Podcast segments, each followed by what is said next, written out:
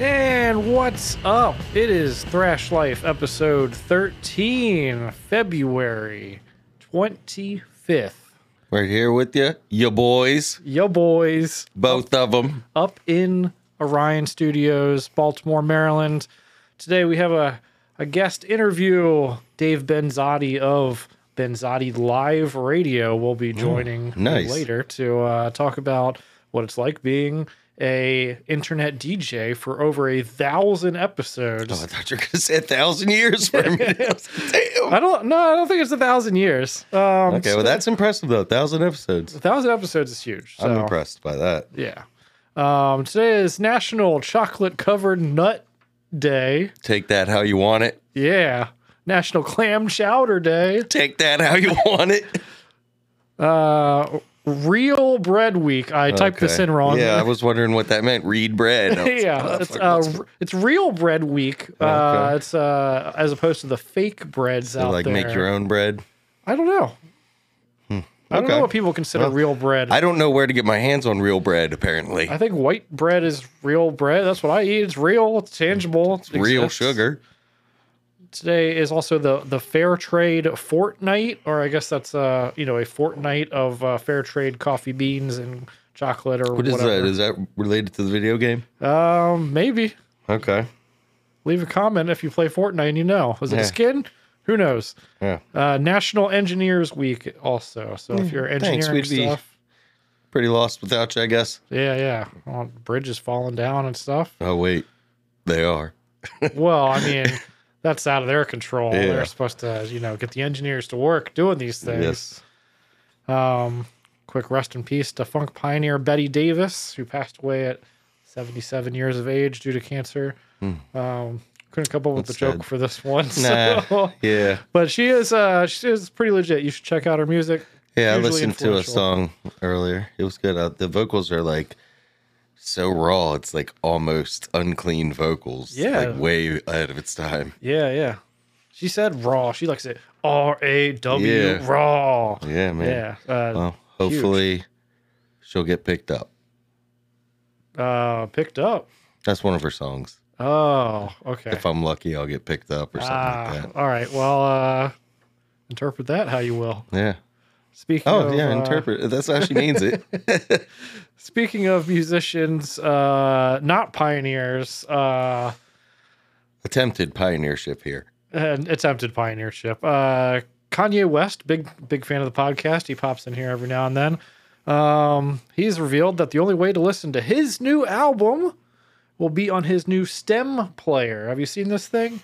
I don't even know what a stem player is. I thought you made another misspelling for like a stream player or something. Oh, I thought this was like uh like real player back in the day. You Okay, download yeah, like a yeah. program. Yeah. But no, this thing looks like one of those Bluetooth speakers, like one of those um, you know, little oyster shell. this is a hardware you have to a buy. hardware unit of a little a Bluetooth speaker. Oh, wow. Um, with exclusive uh, uh, walled garden content farm. Yeah. And the only way um, that you're going to be able to get this new album, Donda 2, Hmm. is going to be exclusively through this platform. Um, he shared this over uh, Instagram on February 18th when he played a song on the on the stem, and he was like, "Oh, oh man, today's artists get just 12% of the money the industry makes. It's time for." F- it's time not not for free music. It's time to free music Oh, free music. from this oppressive system.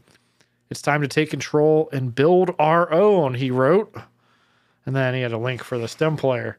Hmm. So uh That's why starting next week, you can only find this podcast through the Medusa Head stem player. yeah, yeah, we have a new device we're uh debuting. Uh Kyle just spilled the beans on we it. We are actually ahead of Kanye West on this. It's actually going to be a uh, Bluetooth player from Five Below, but we're gonna, you know, cut off all the ability to listen to anything else other than application Yes. data through this. Uh, we definitely won't be listening to you. yeah. Uh, so in response to this, Apple pulled a two million dollar sponsorship from Kanye West uh, because they were supposed to stream the uh, 2 22 22 uh, date listening party event for Donda 2, but he just like I mean, didn't even tell him and was Two like, million dollars is nothing to either party in this situation. yeah, probably. It's just kind of funny that he Yeah, uh, just drops funny. a sponsorship through an Instagram post. Yeah, especially because the event is pretty damn close, and he just comes out and he's like, "Nah, I got my own hardware now." yeah. We talked before about Tidal not being like uh very uh heroic uh yeah, interlopers in this whole situation of streaming music and Kanye West is in comes no way Yeah, please no. like jeez he's not qual I feel like he's not qualified Well, to plus, do anything I think albums. actually what he's trying to set up is a system where you have to buy a hardware device from every band in order to listen to their music, or every artist, I should say. And so that's like what he, I think his vision for the future is, is so that all mm-hmm. music goes through the artist directly.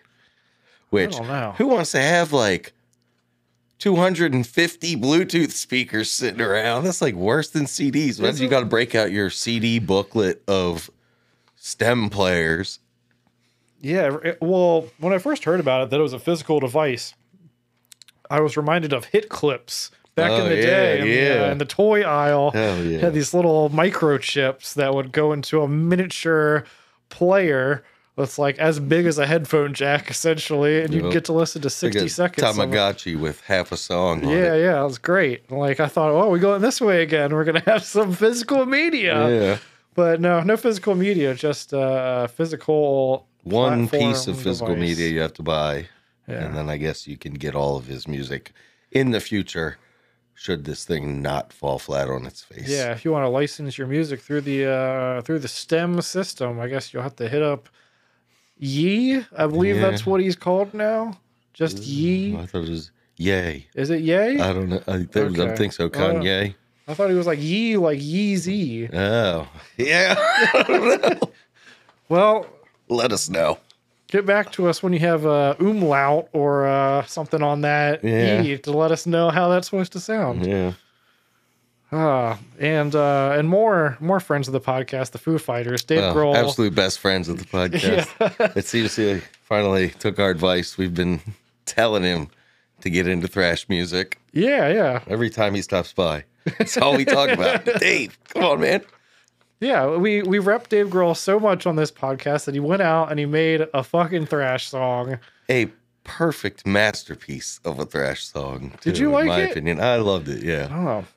I thought it was a bit canned, like a little bit too, uh, you know, nothing but net swish, just you Yeah. know, right down the middle. Oh, yeah. And in that way, it kind of felt a little uninspired, but it also did feel like it was aiming directly for for something. He was going for the old school it. sound before all this extra spice had been thrown onto the thrash genre. So yeah, yeah, I think he, I mean, I was picking up some major Exodus vibes from it. yeah, definitely. So uh, his new movie Studio Six Six Six comes out today, the twenty fifth of February, In theaters or? in theaters, I Oh, believe.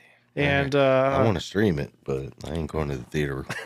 well, there's always uh, piracy if you don't tell David Draymond about it. Yeah. Um, you know, this movie has a fictional band called Dream Widow. Now, I saw this frequently misspelled as Dream Window, so you'll just have to see the movie to I know which one. Don't care for either name. Um, apparently, this was the the band that cursed the house prior or something in the in the script Oh, okay. um, uh, the lead singer killed all of his bandmates Oh. and uh, and whatnot. But they had a whole album in that movie, and then uh, Dave Grohl decided to make a whole album for this movie to represent that, kind of like uh, Tenacious D and the Pick of Destiny. Kind Yeah, I mean, we, that's what we told him to do yeah, definitely, when he was here. yeah. So that song that he put out was called "March of the Insane." Yeah. It was a lyric video. Mhm. Um, yeah, yeah. Join the chorus of pain. yeah. March with the insane. Um, and then uh, apparently there's a full blown album coming out, which also has a 13 minute metal epic comprising of like four or five parts that are all like strung together. So He took our advice there too. We were like, Dave, 13 minutes, bro. Yeah, yeah. Break that sucker up. Yeah. But you know, we were also like, you know, it's got to be like Pick a Destiny. You got to have the epic song in there. It's got to have a super long song. Yeah. Um, he said, you know, it has a lot of influences like the band Trouble, the band Corrosion of Conformity, uh, and Kyuss. Corrosion of Conformity is sweet, man. They got some Yeah. real, uh, some drunk a- anthems Yeah, it's a like pretty, um, Albatross. I don't know if I should say underrated because they're pretty well known, but they have always kind of just like flown a little under the radar. yeah, they don't get the respect they deserve, man. Yeah. They got a, a wide range of sound too. Yeah, yeah. fun band to listen. to. Definitely fun. Kyuss, um, yeah, I mean, I'm pretty sure Dave If you Grohl. got like couch lock from some really good indica, Kyuss is pretty cool. Yeah. yeah, Kyuss is um, you know, the the proto band of uh what would become Queens of the Stone Age and all Yeah. that. So and Trouble. Trouble's pretty sweet too. Don't get into trouble, but you know, stay safe. Yeah. You know, uh speaking of getting into trouble, Yeah. Don't go to space. don't go to space.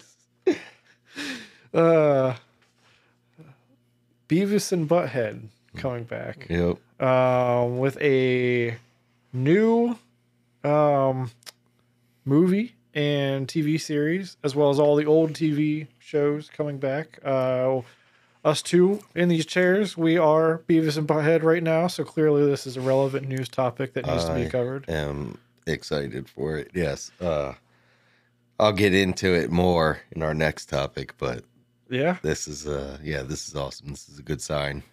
So, um, what what they build it as in the in perhaps the dumbest space movie ever made, Beavis and Butthead are sentenced to space camp by a creative judge in 1998. Their obsession with a docking simulator. I hope Mike Judge is the judge. So be Judge Judge. oh yeah, yeah. It leads them on a trip to the space shuttle with predictably disastrous results. And after going through a black hole, they reemerge in our time where they look for love, misuse iPhones, and are hunted by the deep state. Spoiler, they don't score. And it'll be called Beavis and Butthead Do the Universe. Love it. Seems good. I loved Do America. Do I mean, America was I really saw that in the theaters. So maybe for like tradition's sake, I should see this one in the theaters. But Yeah, yeah. Now they say new episodes are coming along with uh, 200 remastered MTV episodes. Uh, I'm not sure if that includes the short like reboot that they did in like 2011. yeah. And this will all be on uh, Paramount Plus, I believe, Oh, nice. um, which is uh, I don't have that. I mean, guess for me, like, like those on Saturday nights, sometimes when they would do a thing called a Maranathon and play Beavis and Butthead from like midnight until like 7 a.m. Mm. And as a kid, like having to stay up till midnight, but then also stay up all night watching this show, just like cracking up. Like me and my sister always watched it, like Beavis and Butthead and uh the Sega Genesis um thing where Sega Channel. yeah, yeah. Those are like the core memories of my Oh childhood. man, yeah. so I can't wait the for all this. Yeah. on the, on the Genesis and on the Super Nintendo. Yeah. Yeah, there was uh I had a Beavis and Butthead poster in my Yeah. wall in my Stayed up all night one night with uh, Zeb and beat Beavis and Butthead on Sega Genesis. Ooh. Nice. Yeah. So, yeah. I love Beavis and Butthead. And if you don't, you probably haven't watched it. Maybe. I guess uh, I will be pirating this, and again, not telling David Draymond about it because piracy Yeah. doesn't exist anymore thanks to the major labels. Yeah. Now, lastly, before we get into our uh, discussion with uh, Mr. Benzotti, we talked about the Super Bowl. Yep. I had the Cats. You Yep. had the Rams. You were the winner. Yep. Yep. Um, Ram it all day. Ram it all night. and the Super Bowl halftime show, as well as the commercials, were uh, interesting. The commercials, um, I, I, I tried to remember, watch a I lot remember of having them. like a few chuckles and just being like, all right, that was cool. But like, not, it's not like I'm not a Super Bowl commercial guy where like I remember them and that's like the talking point of the Super Bowl for me. Well, they had those frogs, right? The Budweiser frogs. That was a good, yeah, yeah. Like way back in the day. Yeah, the yeah. Budweiser Did commercial. they bring 'em back? No, no, no. No. Do you remember the Budweiser? Yeah, oh, yeah, I commercial? remember 'em. it was like a was- horse. The horse was like, Oh, "Oh, I'm gonna, I'm gonna die" or something. And the guy was like, "Cool, I better have a Budweiser. And they drink some beer in the night. And then in the morning, the horse gets up and he's like, Yeah, I'm better now. And it's Oh, like, okay. Budweiser had nothing to do with this fucking horse. What are you doing? All right, either way, I thought it was gonna be like a sad Budweiser commercial It where like, you wake up in the morning and the either horse is dead. Yeah. I mean, I, I missed that one. I It's um, fucking weird. I, I do. I generally don't stand around and watch TV. I'm always like moving around, so I didn't even catch like every minute of the game, Right, but I caught every minute of the halftime show. That's for sure. Yeah, the halftime show was amazing. Yes. So we had a, uh, you know, Mary J. Blige, Eminem, uh, surprise appearance by 50 Cent. Dude, I lost it when 50 dropped out of there. I thought it, like it seemed like a very Kendrick Lamar thing to drop out of the ceiling. Yeah, yeah. So I thought that's who it was going to be. right. And then when I saw 50, I was like, literally, I was like, 50! It was, uh, yeah, it was pretty cool. You, uh, you, you know, you had Kendrick on there, obviously. Uh, Yeah. So it started out with that giant console, like uh, coming out of the the truck or whatever. Yeah. But like at the time, in the beginning of it, because the camera angle, I thought it was like just CG, and I was like, this is really Oh, weird, like okay. because it was all so white. Yeah. And then it like comes out of the thing, and it's like, oh shit, there actually is. I'm not sure if the console is actually functional, but um, one of the things that like really got me about it was like there's a couple drum kits up there and numerous other live Yeah. band members, and you can hear that at some point they're actually putting those live instruments into the mix Oh, and yeah. kind of but and using pre-recorded bits. the the drums especially i could like just kind of hear that the like the drums were at least in the mix i, I feel yeah. like they never cut like the whole overdub thing but they did allow the actual musicians to play which i thought was awesome Yeah, they usually don't let you do live stuff. They want you to do a, a completely pre-recorded thing. Yeah. And the way this like was all blended together so seamlessly, and it sounded like they were live. It didn't sound like a recorded version. okay So, yeah which i wanted to touch on that too because we got to give props to uh adam blackstone the guy playing the chromed out five string jackson bass Oh yeah. Also the musical director of the entire event Oh okay. So yeah, a lot of that was him. That dude is amazing. Right on. He's like the musical director for a lot of people right now. I think Nicki Minaj and Hmm. Justin Timberlake. Like, so he's essentially like if you close your eyes, everything you're hearing has his fingerprints all over it.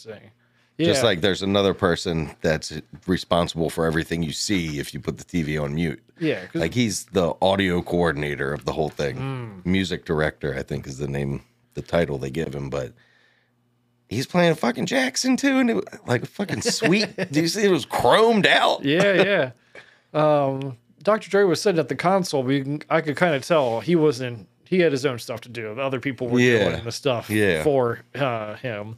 He wasn't pushing. You know, the faders weren't actually active on that. Yeah, the one thing I did notice, he got up from the piano about like two notes too early. Hmm. But I still believe that what he was playing was in the mix, you know, because it sounded different when he got up and stopped playing. So Yeah, yeah. Um, I could definitely hear, and like, I kind of wonder because, like, some of this stuff, it, it's- it almost seems like they they might be inclined to like leave certain artists to hang out and dry, and you know, have them have a worse or better performance, Yeah. or they. I mean, who knows? But uh, Mary J. Blige was very, very raw on that, like very. uh I loved that about it though. like, Like, yeah. she was like, I mean, even the way she was dancing was raw as shit. Yeah, Like, yeah. That was. I could tell right away the heels were like a bit much, and she's like trying to navigate because they're all on these trucks. And they also have a bunch of convertibles pulled out on the lawn Yeah. and a bunch of dancers and stuff. And she's like in front of all these dancers. All the dancers are doing stuff, and Yeah. uh, the the the wardrobe is like not cooperating with the dance. I mean, to be honest, I've never like she's always been on the periphery of stuff that I listen to, but I've never like listened to her stuff. Mm-hmm. Yeah. But I'm I'm pretty sure what I heard the other day they said was a new song from her. And I dig it. It had like, I mean, you know, I, I don't know why, but I like that whole like gospel sound in my Yeah, yeah. fucking R and B.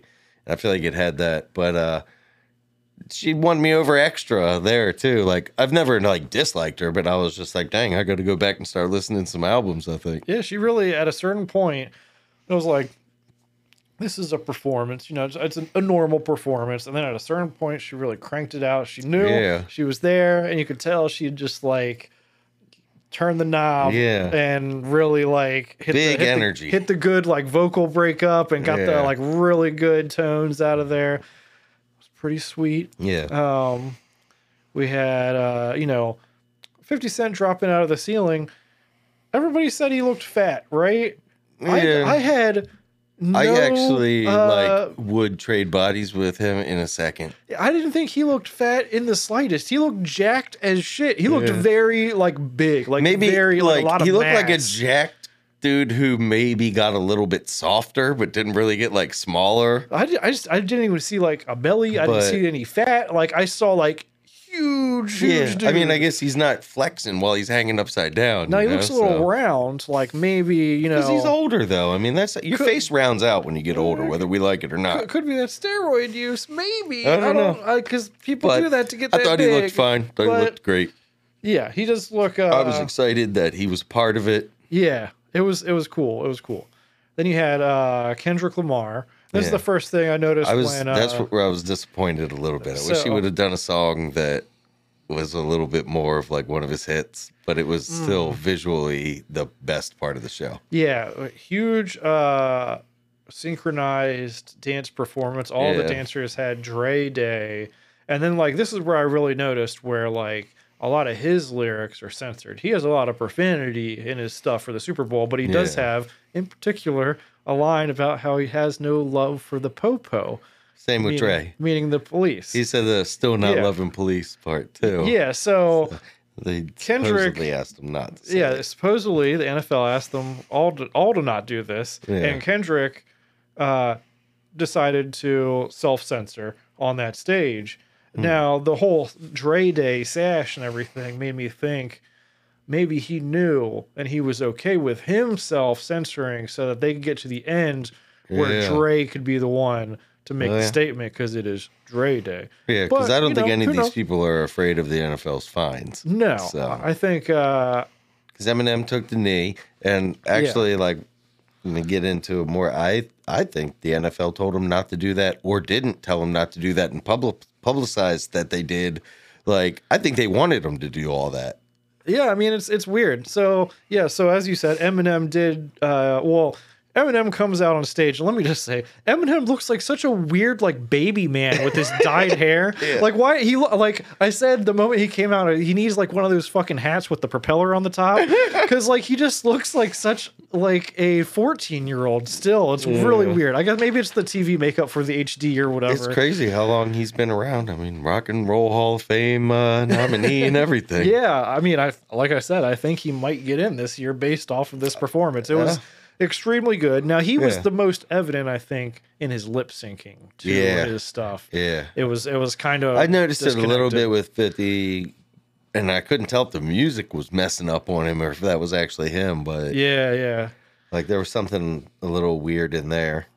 But And then at the end of what he's doing, he he takes uh, so Marshall Mathers, Eminem takes a knee Slim Shady. Uh, yeah. And and they're transitioning, you know, this is all a melody, so they're just transitioning to another person. And if, if nobody had told me that this dude took took a knee, I would not have noticed. Like it's just he's he's not the focal point at the point at which he does so. It gets easily traded off to Dre, who starts playing the piano. Right. Um, and I just think it's funny. It's one of those things where it's like, yeah, clearly it wasn't about the. If you're mad about the knee, the taking the knee thing, clearly it wasn't about the Star Spangled Banner. no, I think the yeah, that's a good point. That's funny. But I think that the the the halftime show was designed as a bit of a middle finger to all the people that were like, I'm not watching anymore. They took a knee. I'm out. I'm oh, done Oh, with right. this. Yeah, And so him taking a knee is like just a cherry on top. It's not like yeah. they already knew what they were getting into by doing this. And like that's one thing I've noticed is a lot of people bringing up like a similar point in like memes and stuff. I just want to make sure like I don't think this is on the lines of like race or anything like that. I just think that this is why it was uh, so powerful for a lot of us is that the NFL is a really smart business organization. Like they don't fail. And they've caught on to the, they always catch on to things early. And I think they've caught on to the fact that like COVID keeping fans out of the stands for a whole year was like a giant reset button. Mm-hmm. And it called the bluff of all those people that were like, I'm not doing NFL anymore. I'm out. Mm, I'm yeah, out. yeah, yeah.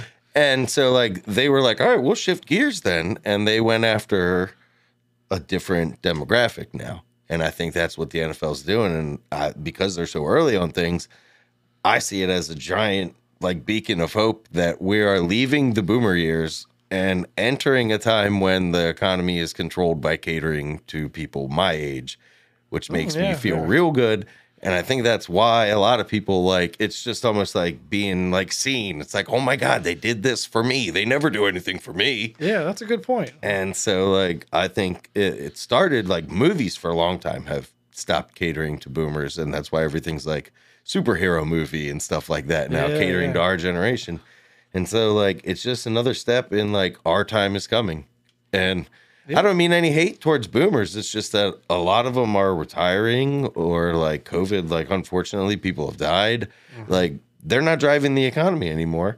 And so I see this as a big, uh, first step in our turn to actually be the ones whose dollar counts. Yeah. Interestingly, uh, speaking of dollars counting, none of these people got paid, They never do. but they pay for everything, all Yeah. the setup and all the the staging and the costumes It's and all a, the other Super stuff. Bowl's always been pay to play. It's like a paid in exposure thing. Yeah. And in this instance, this is one rare time I think both parties made out like bandits. Yeah. Yeah, it was a, it was a great show. Um, I went and looked up some past halftime shows to kind of compare and see where Yeah. you know we're we're at. um, because like I said in the in the past they didn't necessarily get to do live blends. It was always kind of pre-recorded music and stuff like that. so Prince famously performing in the rain was uh With that you couldn't have silhouette sheet that and that guitar that looked like a weird dinosaur Oh, alien That penis. guitar looks so sweet, man. I love it. Uh, but the Michael Jackson one is one that I thought was really interesting because like that kind of showed that like even Michael Jackson needed to wanted to do the the free the Yeah, pay for pl- I mean played for publicity or Yeah. exposure and uh That's what I'm saying. The NFL is like really, really good at business. Like they got Yeah. all these people to do a pay for play. and you know that, that MJ show um god it's, it's so wild like uh that was like that heal the world period where you Oh, had like the save save the children and all all that uh chanty stuff. So it's all pre-recorded. He comes out. It's all i mean first of all i just love the old uh michael jackson thing where he like pops out of like the floor Yeah. and he just stands there like, he, like- all these noises and yeah, shit. Or yeah, or you're like he like does some like Terminator looking like moves, and then he just like freezes, like uh you know like uh content creator Nardwuar if you ever Oh, seen yeah. that guy. Yeah, He he's just- pretty good at holding a uh, freeze. Yeah, yeah, he- he'll just like freeze for like ten minutes, and people just fucking go wild. It's just amazing. But um, yeah, that show it's all it's all pre-recorded. It's very short medley of songs, and then he does the um the heal the world and, and whatnot. Apparently, he had actually managed to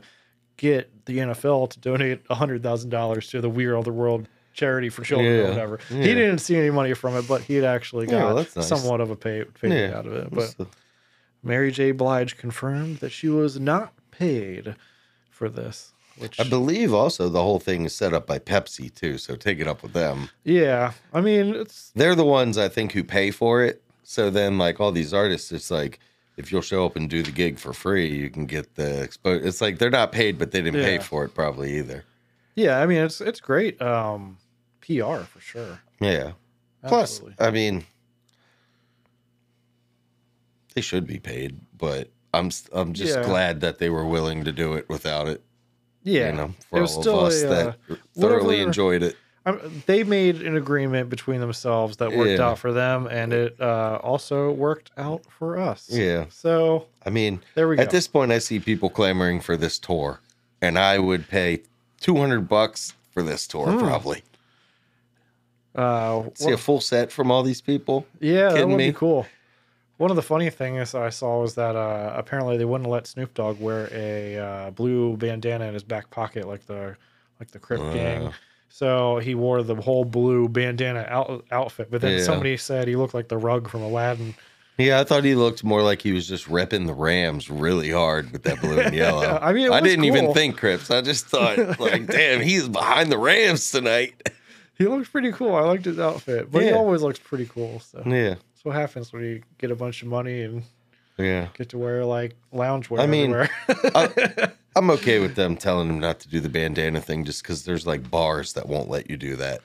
So, yeah, I guess. whatever. We'll see. So, um, last but not least, we're going to go ahead into this interview with our guest.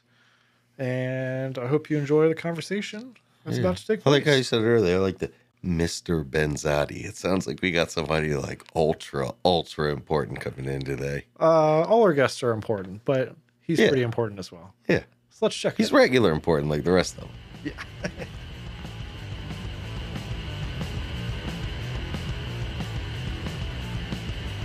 All right, to start, could you introduce yourself and tell us your pronouns? Yes. Dave Benzotti, he and him. Awesome. And you are the main DJ guy behind Benzotti Live Metal Radio. I, yeah, I would be the only. yeah, Benzotti Live Metal Radio is me. Right on. Yeah. So, are you only radio, or were you a musician at some point, or have you, are you just more of a appreciator of you know everything that people do? Yes. All of the above. Okay. Uh, many, many moons ago, I was a singer. Uh, I was a the crossover thrash singer in the mid to late 80s.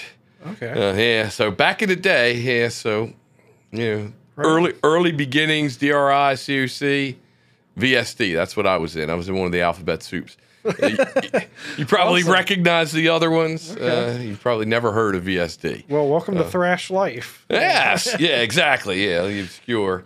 And then in the early '90s, um, I was singing for a band out of the Baltimore area called Speaking in Tongues. Awesome. Um, oh, and then, well, geez whiz. I actually drummed uh, for what we dubbed the heaviest band in the world, DDT, Oh, in when the hell was that? 1985, something like that. I'm thankful you're not familiar with that because it was it was perhaps it was in the running of the heaviest band in the world, but uh, we're stretching the definition of the word heavy, and uh, we're stretching the definition of the word band. okay. Very, very experimental. Talk about kids learning instruments. Um, so yeah, I, I can't carry a tune with a guitar, you know, in a bucket. I can't play a lick of guitar. Uh, I can sing. I am a great fan of metal music Awesome. uh, and heavy music in general, and, and music in general. right. But on. you know, I, I like hard rock, heavy metal.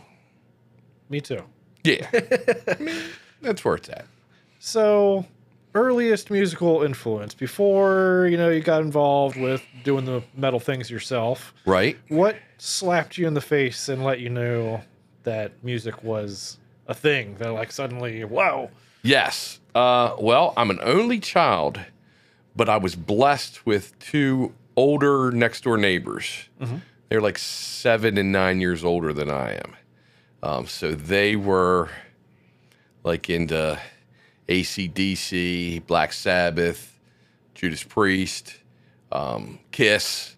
So in like 1974, I got introduced to Kiss. Uh, yeah. So I was like four years old. Um, and it just kept going. You know, they, they, they would they would play me music. Their own little brother didn't really like hard rock, um, so they kind of adopted me as like their Ah. their experiment. Yeah, uh, yeah. and it, it stuck. It, it definitely stuck. Uh, you know, I, that that's when I realized it. my my very first album that I ever bought was uh, Kiss the Originals. It was a three three gatefold LP. Okay. So it's the first three Kiss albums that they Ah. released after the first three Kiss albums came out. They really released this thing. This was before Alive. Yeah, I, I don't know. I don't know. I wouldn't. I don't know. Maybe. Okay. Maybe. So, um, jamming with other musicians. Yeah. you became a musician at some point, uh, Yeah. presumably because you like the stuff. And Right. um, what was that like uh, to make the leap from fan to band? Was it uh, more of a, a party time, guys hanging out in the garage sort of thing, or is it like I want to do this as a career? Uh, Well, yeah, I, I wanted to desperately. Uh, I grew up in a little town called Joppatown, Maryland, Okay. Um, which oddly enough, and I think I'm telling you the truth when I say this, I think it has more musicians per capita than Los Angeles. Because everybody that I grew up with was some sort of musician. Right. and there weren't that many people. I mean, at the time, there were several thousand people. That's counting moms, dads, grandmas, everybody lived in Joppatown. But all the, and I'm exaggerating slightly when I say all of, but many of the kids got into music. Um, like almost all my friends played guitar. I made a very lame attempt and realized it was not for me. Right. Uh, so I, I ended up singing by default because I didn't have any musical ability, musical aptitude, but I did have a voice, and I had a voice for heavy metal. Not a Rob Halford voice for heavy metal or Geoff Tate voice, but a voice for metal. Uh, and the the the leap. Um, I think I formed my first band in like 82, 83, something like that. So I was like 12, 13 years old. Um, and I wasn't thinking at the time that, you know, oh, this is going to be it. But at the time, the idea was to make a really heavy band, you know, and Right. then, and then from there, uh, it began as a band called Red Viking. Um, and then we evolved Red Viking into a band called DDT, which I mentioned earlier. And it was the same three guys. We just switched instruments. Um, so I sang for Red Viking and then switched to drums for DDT. Uh, and then some of the real musicians uh, from Joppatown attempted to play with us, and it was short lived because you know we just they finally realized you guys can't play very well. Right. Yeah. yeah, yeah. We did one live show, uh, which oddly enough was with Death Thrash from New Jersey. Um, I booked the show, so yeah, it, it, that's how we ended up with it. Uh, but then in in high school, uh, we formed a band called VSD.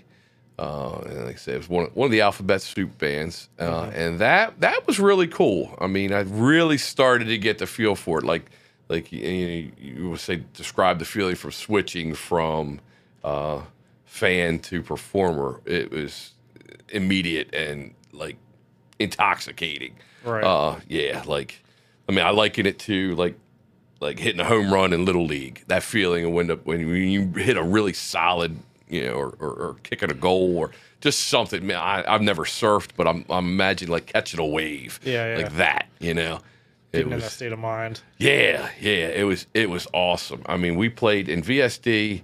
Um, we played some really cool stuff uh, here in Baltimore. There was a place called uh, the Loft, uh, Utah Street Clubhouse, whatever. Went went through many many names. Uh, Utah and Mulberry Street. That's where it was. Now I I don't even think it's a parking lot now. I think there's a building there now. Uh, but at the time, it was this rinky dink little hole in the wall. uh, but everybody that was anybody played at the loft, and it, it was just it was awesome. I mean, Agnostic Front, Dirty Rotten Imbeciles, COC, Slayer, uh, Nuclear Assault, just you name it, they they played there. Um, and our very first show of VSD was opening for Whiplash on the Power and Pain tour. So those of you um, that are fans of thrash metal, you know, hold Whiplash in like super high regard. Like I think that's one of the most great thrash records ever. You know, and to be, I think I was 15, 16, 15 years old at the time. So my father's birthday, the year I turned 15, I think. Uh, we we opened for Whiplash and uh, Anvil Bitch from Philadelphia, and it was just it was awesome. We got up there and we were nervous as hell. You know, just high school kids. I think I was in like tenth or eleventh grade. I think I was in tenth grade. Um, and we just the first three songs was kind of well, the first one was like crickets. You know, it's like man, oh this is this is a little scary. You know, Yeah. and then the second one, it got a little bit, you know, maybe three. But after the third song, like the crowd was really into it, and then it was just like, oh man, this is it, dude, this is it. And at the very end, like the guys from Whiplash are in the front row, like headbanging and thrashing. Uh, Nice. Tony, the drummer, hands me a beer. You know, I'm like, dude, I'm in tenth grade. This is awesome. Thanks, man. Tony. Yeah, no, they were all named Tony, but Yeah. yeah, but yeah, there was that. Um, and then later, I, th- I think it was the next year, uh, I became uh, started the book shows uh, as a as a youngster. I think I was 16, and I I booked uh, Hallows Eve, another somewhat famous thrash band, uh, in a church basement in Bel Air, Maryland.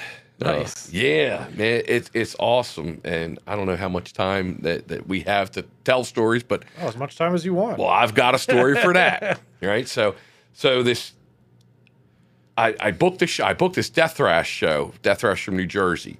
Um, because at the time I was pen pals with like all, you know, actual pen and paper, uh, pen and paper stamps, all, the, all that good stuff. And I was pen pals with a whole bunch of different bands and, and whatnot. Like I was pen pals at one point with Agnostic Front and Watchtower from Austin, Texas, Cryptic Slaughter from, uh, I think they were in Santa Monica at the time. But anyway, word started getting around among fellow pen pallers or whatever that there was this kid in, in Maryland that could book shows, would book shows. So I was contacted by Hallows Eve's management. Um, and I was like, yeah, well, I can do a show, sure. You know?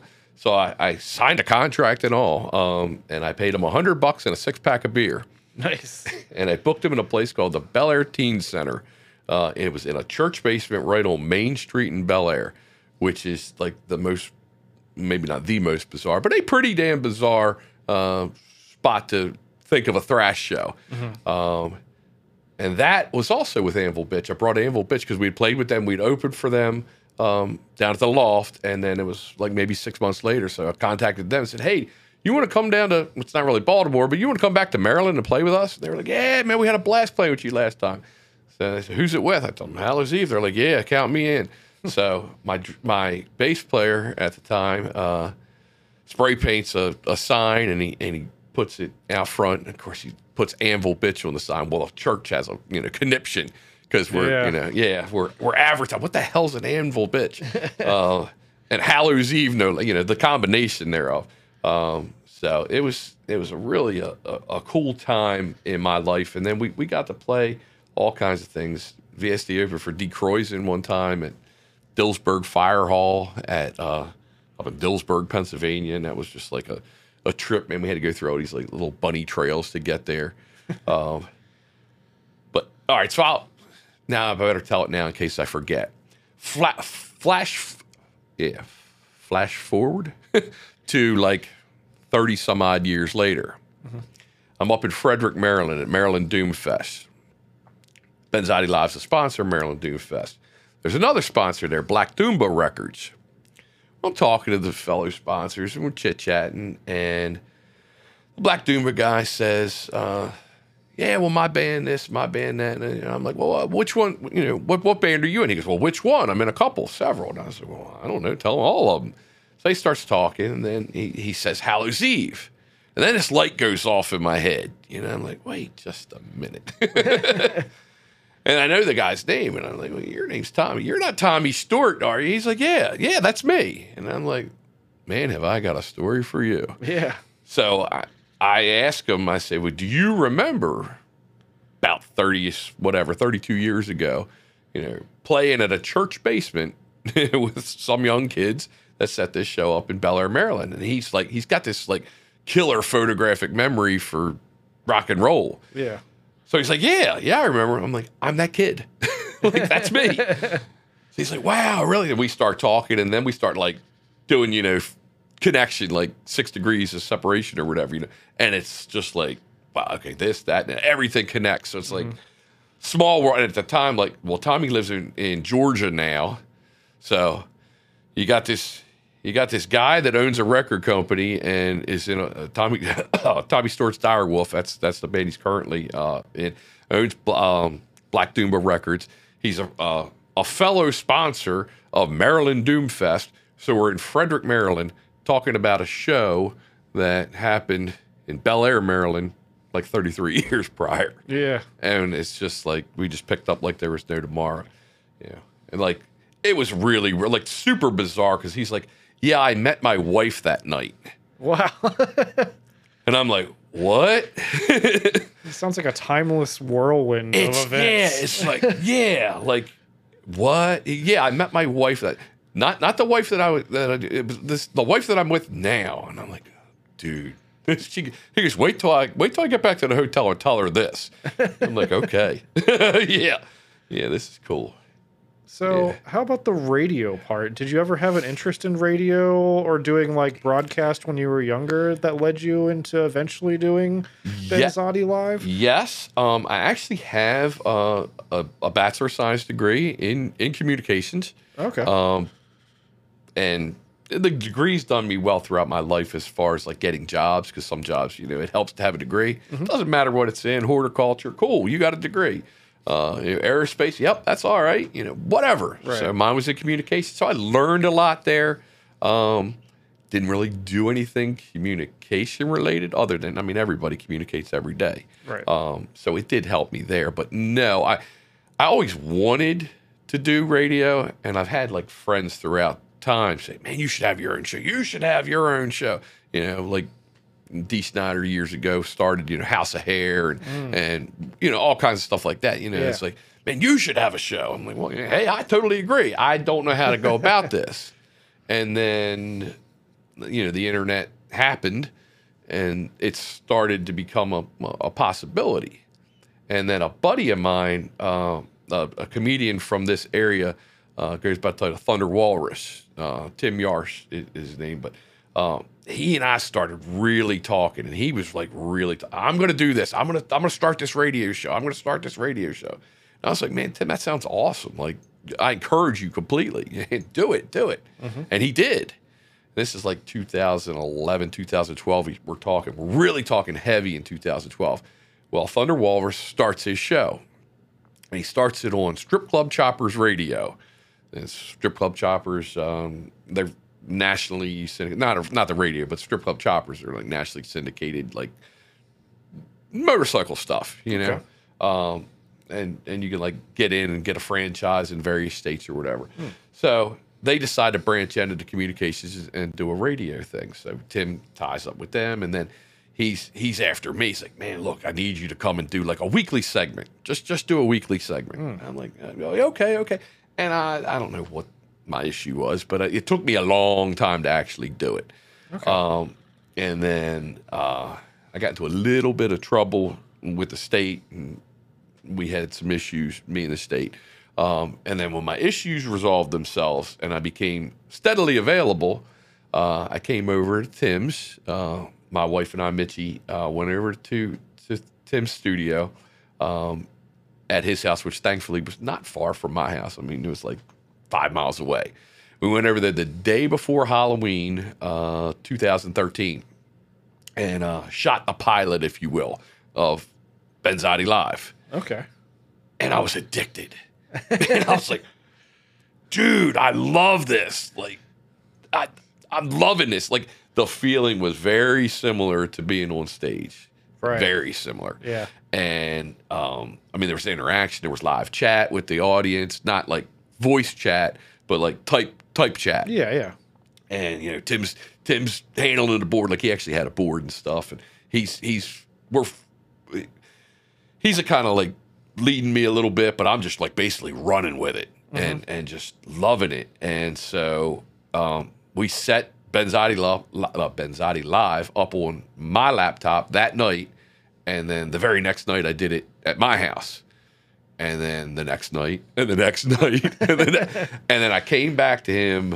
Uh, I think it was a Wednesday. I came back to his studio the following Wednesday to like report back and and you know see how it was.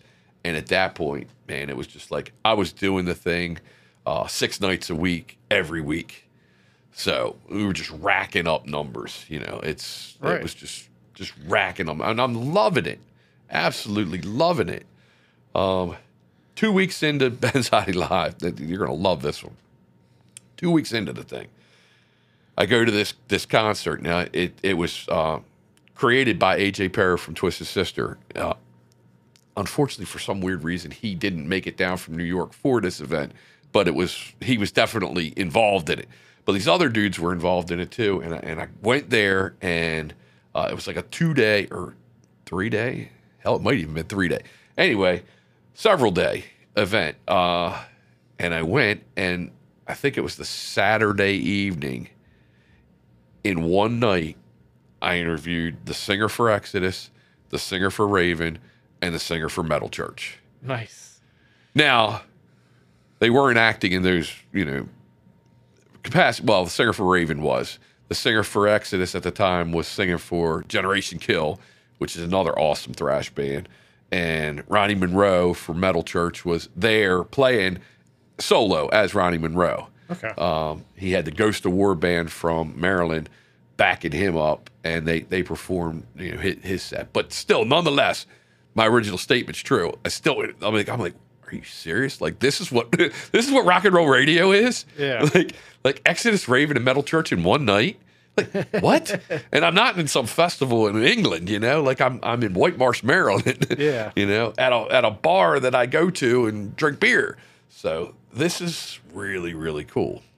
Um, so yeah, that's that's how that's how Benzotti Live got its hatch. And you crossed over a thousand episodes recently, right? Recently, yes, uh, Rush Day, uh, December twenty first.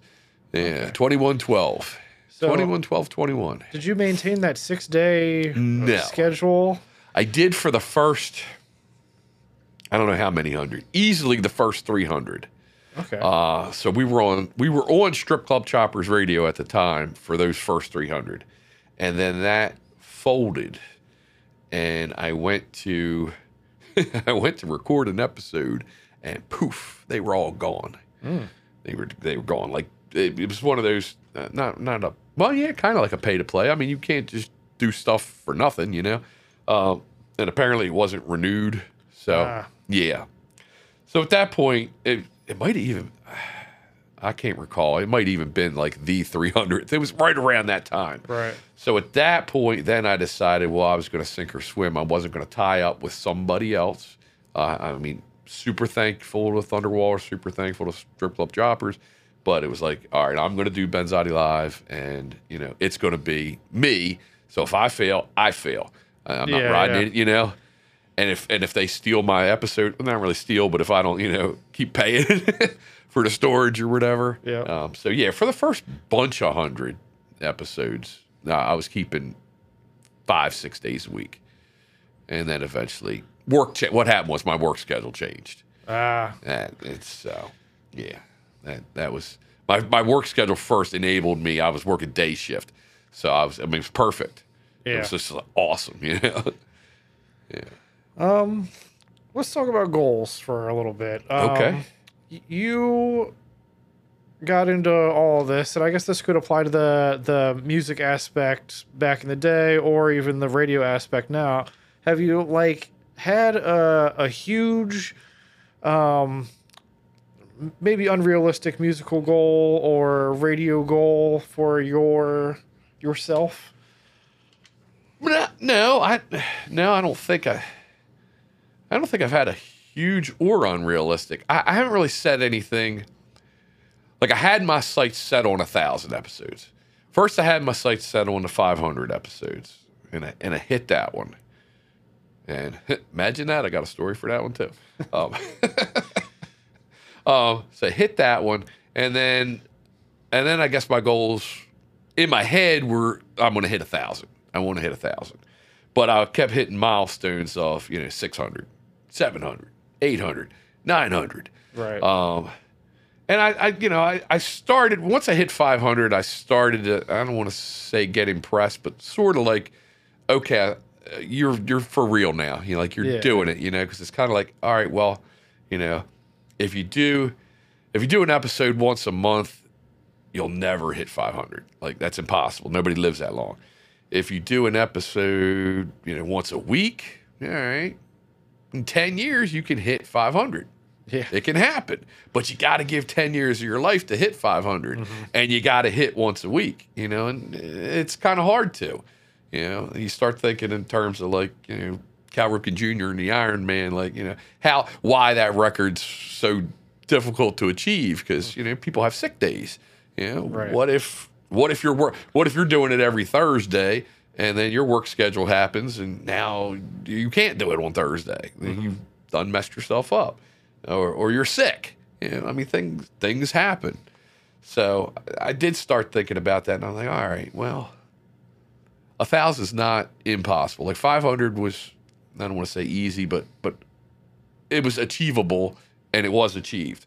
So we could do a that. Like right now, I don't, I don't know. Maybe I'm secretly thinking 2000, maybe. It sounds like you've broken the ceiling, so it's kind of hard to even conceive of unattainable goals at this point. Yeah, I mean, like like I think my next one is a thousand twenty.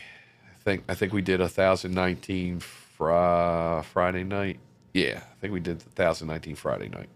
So yeah, tomorrow night. Uh, tomorrow night I've got uh, Book of Worms from Richmond, Virginia, calling in. So this has been a really nice weekend for rock and roll for me. Um, did did uh, Friday night well, let me think now. Was that one? One of the, one of the days this week, we did uh, an episode where uh, Dee Calhoun uh, from Iron Man, Iron Man band, uh, called in.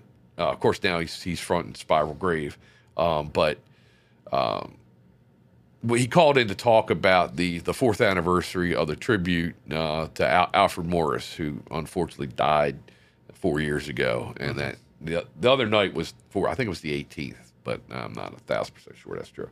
Um, but yeah, so so last night, what's today? Say Sunday. Yes, it is. Yes. Okay. Now I, th- I knew. I was thinking on the way in here. I was like, what did I do Sat Friday that was so monumental? I didn't do anything monumental Friday. I, I did episode 1019 Friday. Yay, that's great. But it wasn't like, you know, nothing super duper great.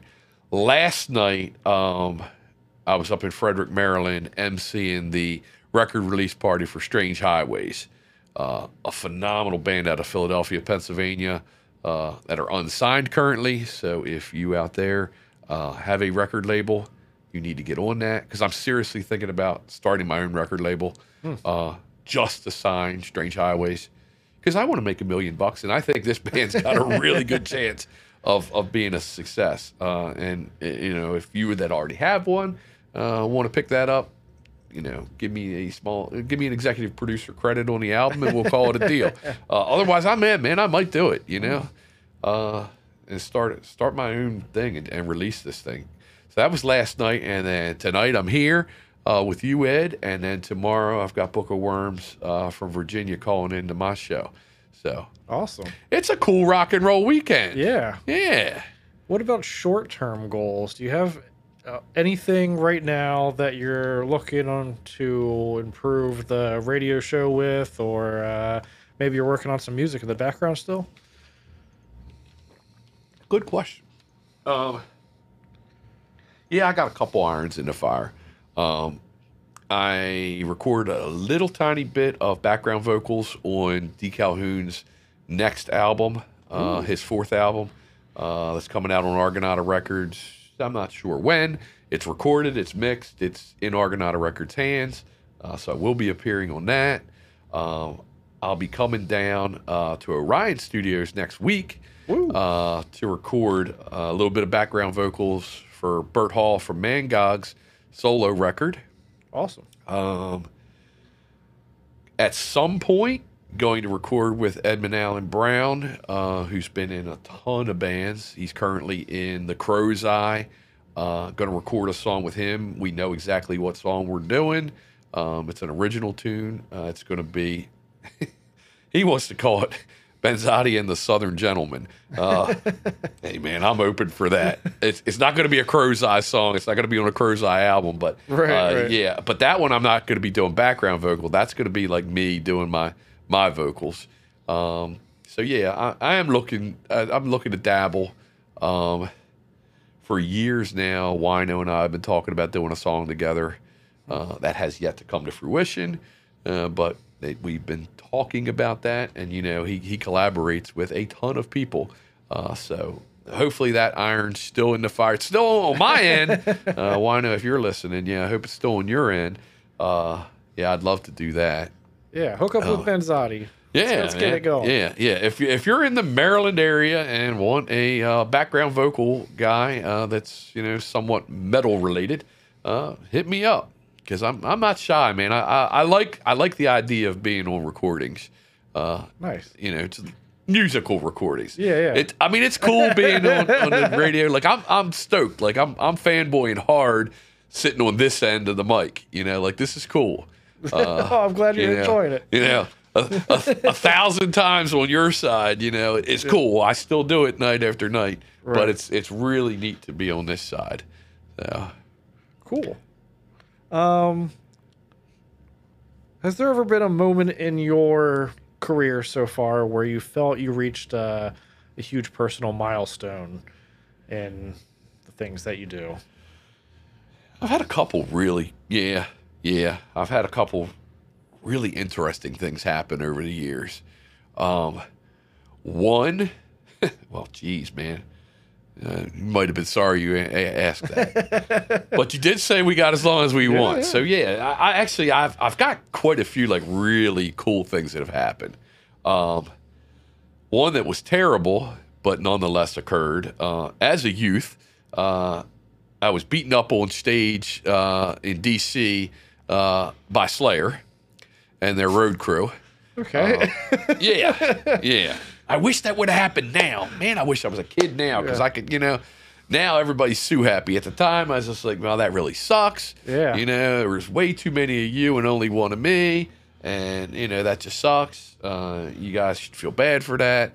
Um, Yeah.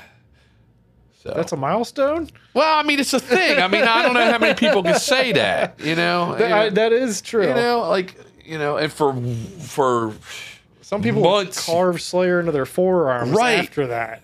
no, I'm not going to do that. You know what I did after that? I I, I boycotted them for ten years. Like Yeah. I was pissed off at them. I'm like, dude, man, I was- Understandably. you know, I was 16, man. Why'd you have to do that? And why'd you have to like, you know, you know, whatever you hell you call it that, where we're multi people, you know? Oh Like- yeah, like, put you the know? boots to you. Yeah, literally. Like I went, yeah, like I went to high school the next day with two black eyes. You know, it's like, man, you know, what the hell happened to you? I went to the Slayer concert last night.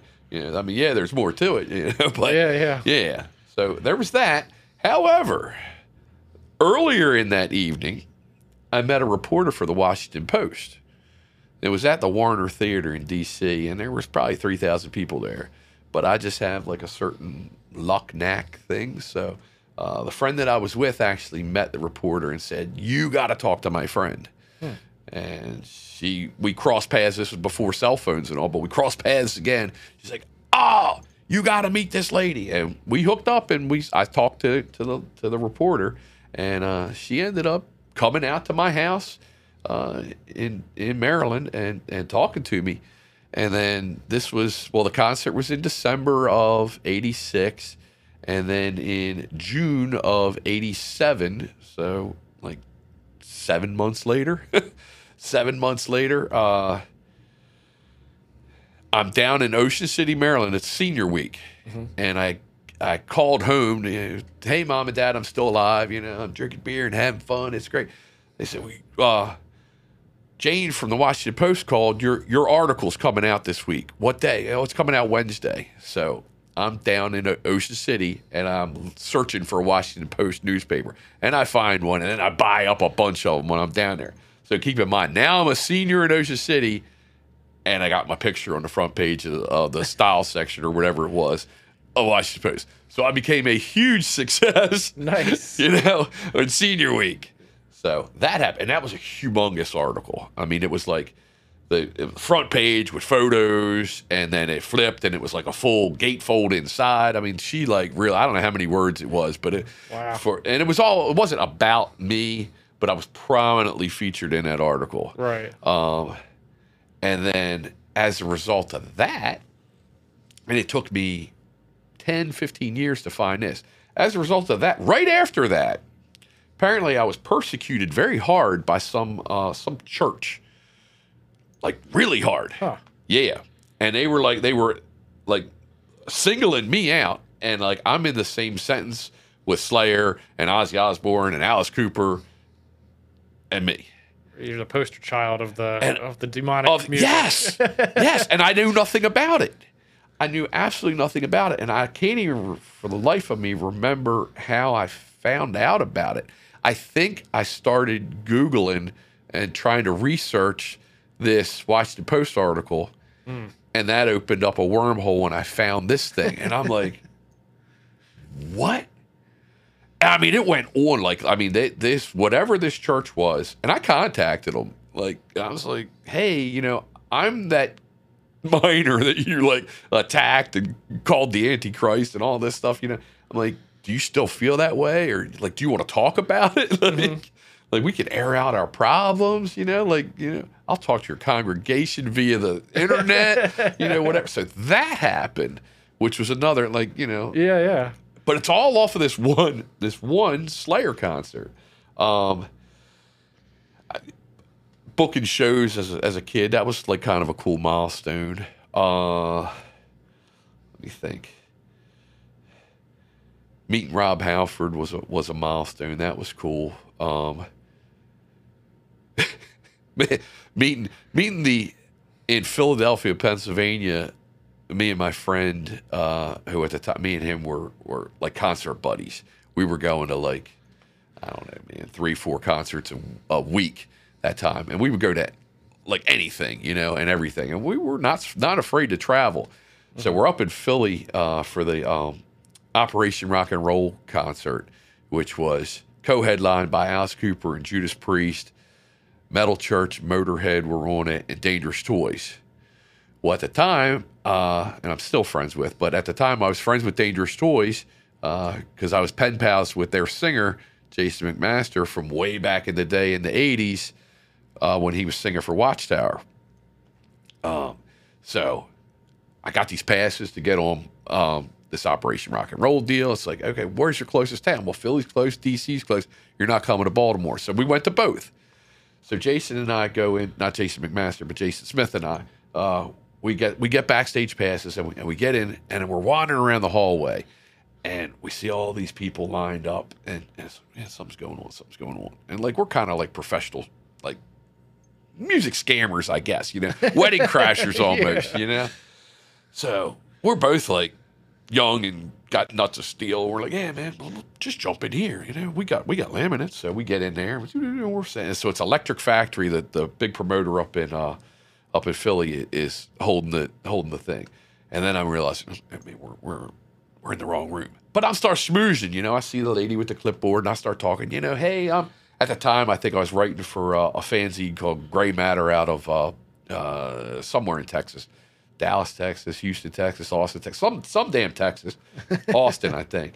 Um, so I was writing for this fanzine, so I start telling her this, and I'm like, I'm supposed to be on that list, and you know, if, can you just pencil me in? You know, and she's like, I'm like rattling off some good good stuff. So she's like, yeah, yeah, writes me in. I'm like, okay, cool. So this is my buddy, you know, yeah. So we get in and we go downstairs and we're like go through all all this stuff. So finally we get to this one thing, and, then- and then they start checking laminates. Mm-hmm. Now our laminate had uh, I think ours was triangle, and they're looking for like this rectangle, and it's like hardcore dude down there is like, if you don't have the rectangle pass in the purple color, you're getting thrown out. And I'm like, oh shit, man, dude. like we can't. T- I I'm good, but I can't turn this triangle into a rectangle. You know, I, I can't do it. So we duck in this room. Like, I literally, I don't know what to do. Like, we could duck in this room, hide, and then, you know, eventually we know which way we came. We'll go back up and escape, right? So we go in this room. What is it? It's the family room. and Alice Cooper's band's in there. So Vinnie Moore's playing guitar for him at the time, and I, I think Eric Singer was drumming, but I wouldn't swear to that. But there's like, you know, like somebody's uncle's in there, and somebody, you know, and, and, and the bass player's like, hey, can you hold this for a minute? So sure. I'm like holding the bass player.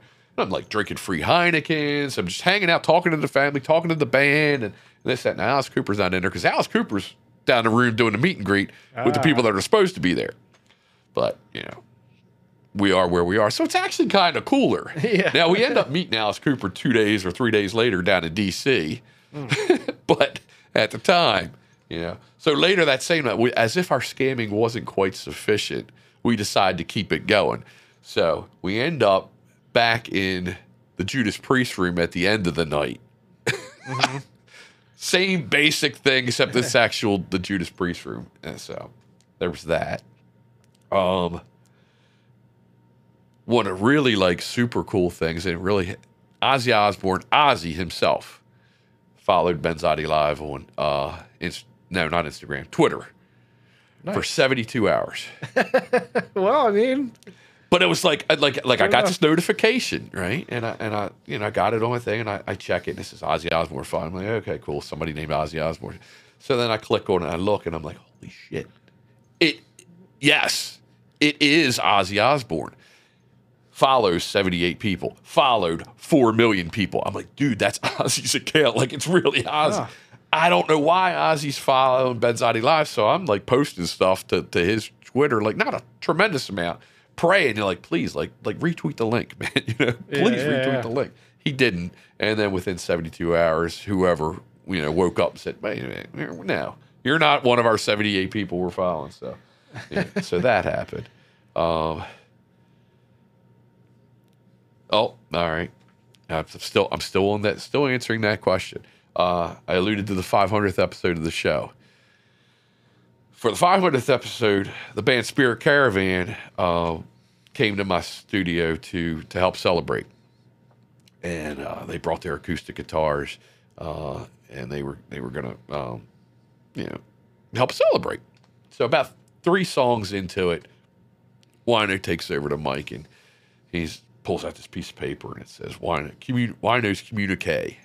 And I'm like, hmm? So he starts reading. On air on the 500th episode of Benzotti Live, the obsessed is reborn. Hmm. Yeah.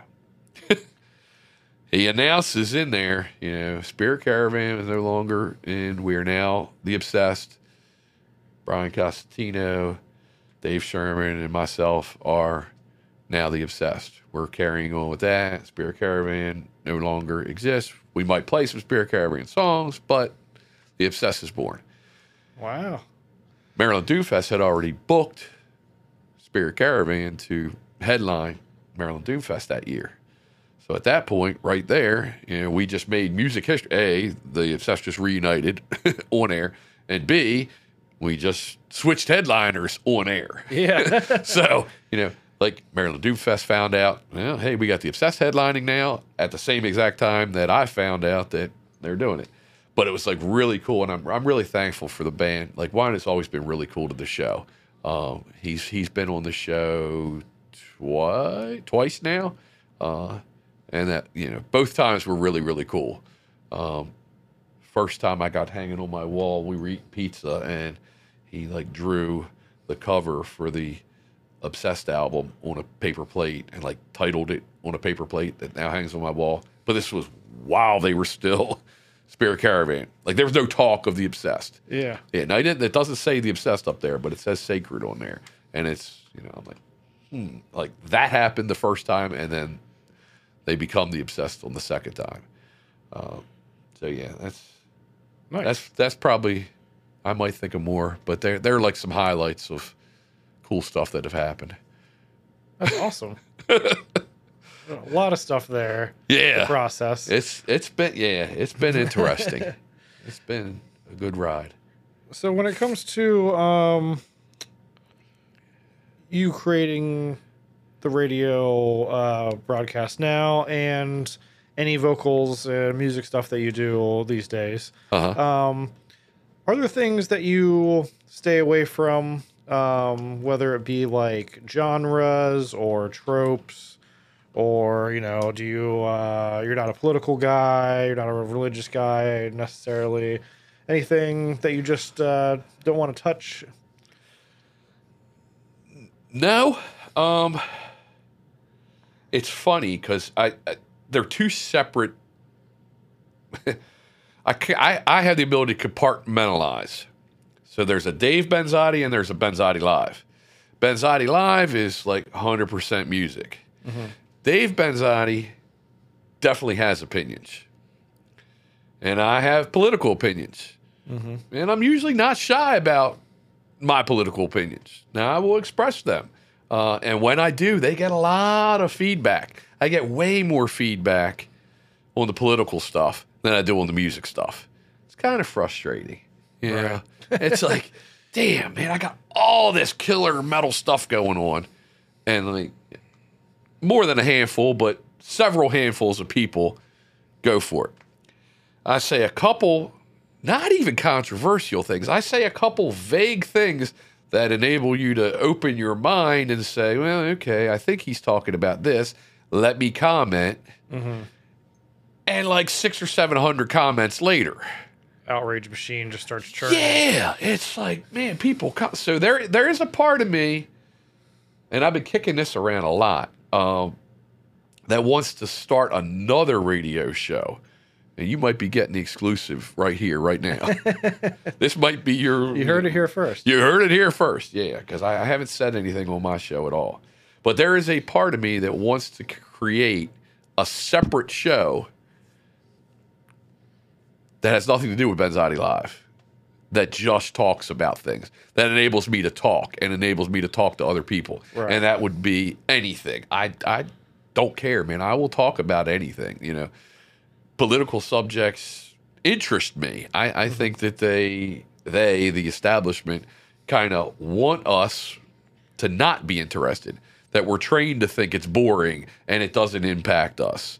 And you know, you have your vote doesn't count, and this, that, and the other. And I don't believe that at all. I think that everybody, personally, I think everybody in the United States should vote. Everybody.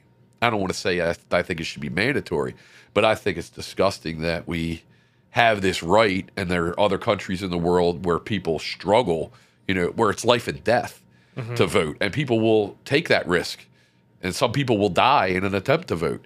And we have this right; it's just handed to us. You know, hey, you can vote. It's your right as an American. You're over 18 years old. You're not a convicted felon. Uh, you know, you can vote. And we as a country just are like, eh, Yeah. maybe. Uh, that, that's disgusting to me. General apathy at, at the time that it matters, but a lot of uh, hot air online. Yeah, yeah, yeah, and that, that that yeah that that gets me going because it's like you know, you know, well you want to comment on something, but did you listen to it? No. What are you comment about? Like, what did he say? Whoever he is or she is, you know, you're just you're ranting and raving. She said this or he said this. You don't even know. You didn't listen. Well, I mean, no, dude. Like, Yeah, yeah. like, no, you can't. Where? How? But I let on my page. It's funny. Like if you go on my page and look at some of my political stuff, it's funny because I will let anybody on. I'm not. I will not delete you. I will not. I'm not. I'm not. I'm not thin skinned. You cannot see through my. You know. I'm not translucent. I get called all kinds of weird names. I don't care. Man, you mm-hmm. can I literally say anything you want. Just stick by your beliefs. That's all I ask. You know, if you say it, just you know, everything I say, I mean. You know, like I and I don't really think I believe in anything crazy. You know, I just I just mean everything I say. I'm not saying I'm an expert. I'm definitely not. Interesting. Somebody's on Huh. the phone over here, I guess. Wow. All right. Um, yeah, but uh, yeah, so th- I'm really considering doing that, and and maybe that will like take off and and get a lot of listens, and then maybe a few small percentage of them like rock and roll, and we'll come to Benzotti Live Yeah, because yeah. my passion is really rock and roll and heavy metal. Uh, but it's just it's hard to you know you got to scrape and crawl for each list, especially the way the algorithms are nowadays. yeah, yeah. God, it used to be easier. Man, What about mean- the uh, the genres and stuff? Do you uh, do you shy away from uh, Bring the Noise or like the you know Limp Bizkit or or things that are fringe metal or maybe like the Nazi black metal stuff and all Um, that? I mean, as a general rule, I play what I like. As a general rule, right? Um, so, so yes, I guess. Um, it's funny. It- yes, I do shy away from the uh, the not necessarily the song "Bring the Noise." I've played that one over the thousand a few times. Was I crazy about when Anthrax Public Enemy did it? No, I, I wasn't crazy about. It. I liked Public Enemy's version. It's not that the Anthrax and Public Enemy's version was bad. I just I wasn't crazy about it, Yeah, yeah. and I didn't like as a result that happened. I didn't like the Limp Bizkits. I don't like the Linkin Parks, the PODs, whatever, mm. Korn. Like it's just not my thing. Mm-hmm. Yeah. It doesn't mean it's bad. It's just not my thing. Right. Every now and again, I'll play a Korn song just to fool people because I'll, I'll do stuff on my show all the time where I'll like switch gears. Like sometimes I'll say, you know, I hope y'all are playing. What in the hell is he going to play next? Because you know I'm kind of off my meds a little bit, and I'm gonna just going to play whatever. So I might go from like Beastie Boys to Metallica to Agnostic Front to Whitey Morgan in the 78s. You know, and it just it works on my show. Yeah, yeah. Like on paper, it looks stupid. And when I first started the show, everybody said, "Oh, you can't do that. You can't do that." You, everything they said I couldn't do, I've done, and it's worked. Um, so yeah, I mean, I don't, I don't own any of like like like Nazi metal, so I don't play any. Um, Right, right.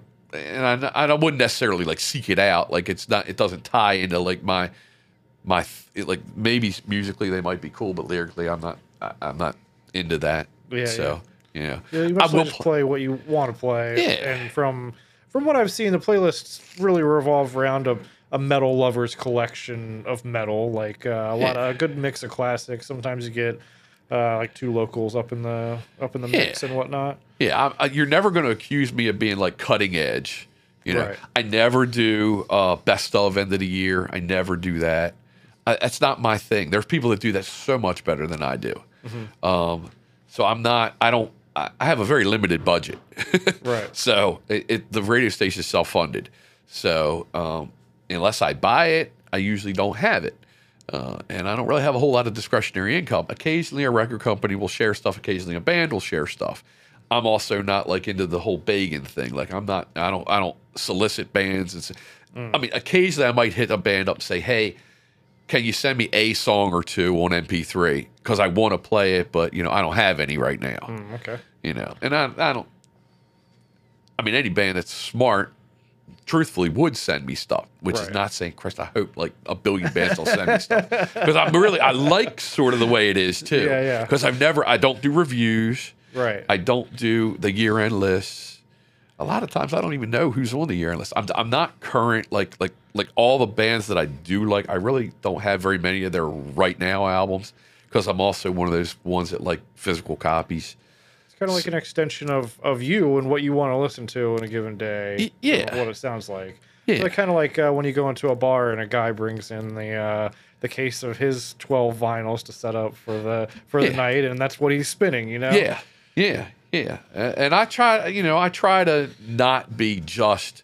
I mean, you can sort of tell my age from from what I play. You can sort of, you know, at least the the ten year, fifteen year gap. You know, because there's a there's a lot of stuff that people in their like twenties and thirties that are into that I just don't know about. Right. You know, like I'm not super big. Like I, I don't know a whole lot of Deftones. I don't know a whole lot of. uh I don't know who else do I. Slipknot, Mudvayne. I just like it's just that wasn't they. They're a little bit younger than me. Right. Like I play some of that. I know some of that, but it's not. New wave of American heavy metal sort of thing. Yeah, yeah. Like and so now, like I get I get bands that are current, but not super. Like I'm not actively searching out, and, and people aren't actively.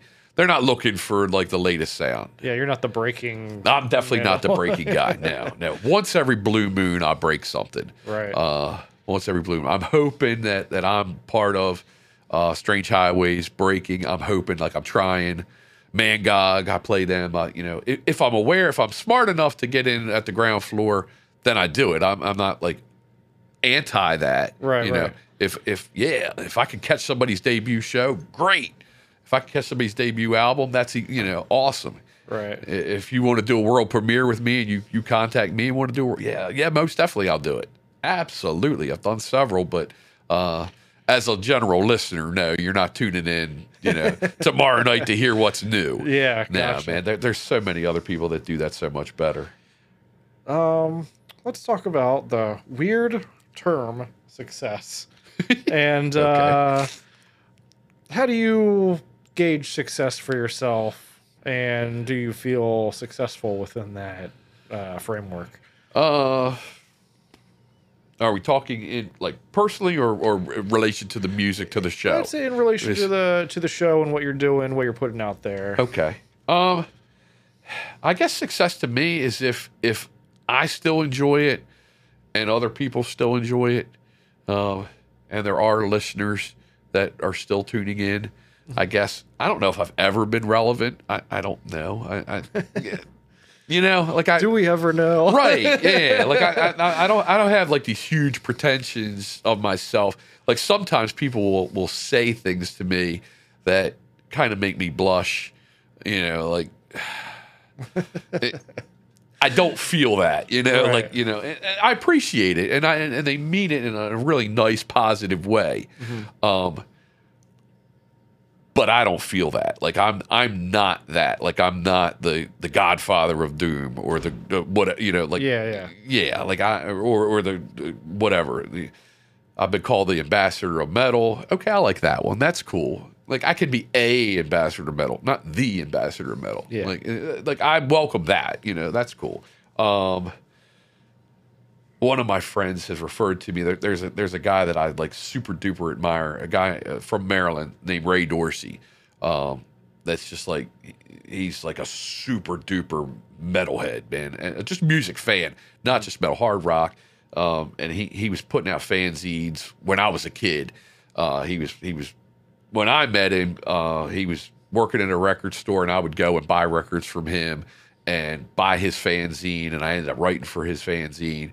And I just like he turned me on to so many bands. It's not even funny but I and I follow him on like social media and I read, but he, the dude has forgotten more about music than I know.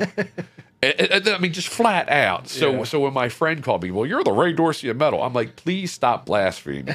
please stop doing that. Like that is just not anywhere close to the truth. Right. Like I know you mean it in a way, but no, like no. Ray is just like the, I mean, there's people that are just like like musicians or fans, fans. Like like sometimes I call them super fans, and the world needs super fans. And I encourage one of my ideas, uh, and it's not my idea, but I adopted it from a super fan, a guy named Mujib Basha. Um, who I I met through the internet. I knew through the internet, and I was at a show. I was at a Manilla Road show in Essex, Maryland, and this guy says, "You're Dave Benzotti," and I said, "Well, yes, I am." And he's like, "Well, I'm I'm Mujib Basha," and I'm like, "Oh, cool." You know, we we talked online, and I'm like, "Oh man," so we that was the first time we actually met in person. Mm-hmm. But he like lived in Chicago and worked in DC and went to concerts everywhere. And I'm meeting him in a concert in Essex. Yeah. So it's like, like I don't hold a candle to this dude as far as you know, like stuff. And once you start talking to him, like he's one of these guys that like really knows all kinds of stuff, gets involved in every kind of metal, um, will buy stuff, you know, support music, you know. I'm a, I'm a big fan. Support local music no matter where you live. You know, if you live in Albuquerque, support local music. You know, Tampa, Florida, support local music. Everybody, Bangladesh, man, support local music. And if you can't support local music, support local arts. You know, like I will go to my niece's like ballet recital. I'll go to uh, you know art exhibits. Support arts. You know, support art education. Support music education. Like that. Like you know, I start getting into you know hug a tree. I'm a hippie, dude. but you know, yeah, like like the world needs art appreciation, Yeah. and and the world needs super fans, and and the idea that I I guess adopted off of Mujib was everybody can become a super fan super fan of somebody, and it doesn't cost you money to become a super fan. Like people could become a super fan of your podcast. I hope they do. I hope they do too. um, and it won't cost them anything. Now, if you decide to buy, you know, swag like this handy dandy Benzotti Live shirt, uh, hint, hint, uh, you know, then they can support you financially. Um, uh, but in the meantime, they could do simple things like like posts, comment on posts, share posts, share social media. hashtag, at sign, you know, whatever, whatever you can do, you can do for a band. You can you can become a fan of a band, and if you have disposable income, you can attend their shows. You can buy their merch. You can buy their merch and give it away. You know, I've done that. You know, like I've liked stuff so much. You know, I bought two or three copies of this so that I could pass it on. Yeah. You know, it's like I, I need you to have this, and I don't necessarily want you. Well, I mean, I want you to go buy it, but I don't want to force you to go buy it. So here, you know, right. yeah, like I have definitely handed out CDs that you know that I've gotten for that specific reason. Um, photograph yourself in band T-shirts. Uh, just simple stuff. Everybody can do something to help, and, and it doesn't require you know financial dedication. It just requires dedication of some degree. You don't have to be a super fan, but you know, like the things and comment the things. You know, driving the algorithm. It doesn't all have to be bad news on the internet. You Yeah, know, yeah. we we could have rock and roll and stuff, and and spread good news too. Yeah. Then we can all be successful. We can all be yes, yes. Sorry, thanks for reeling me back in with that.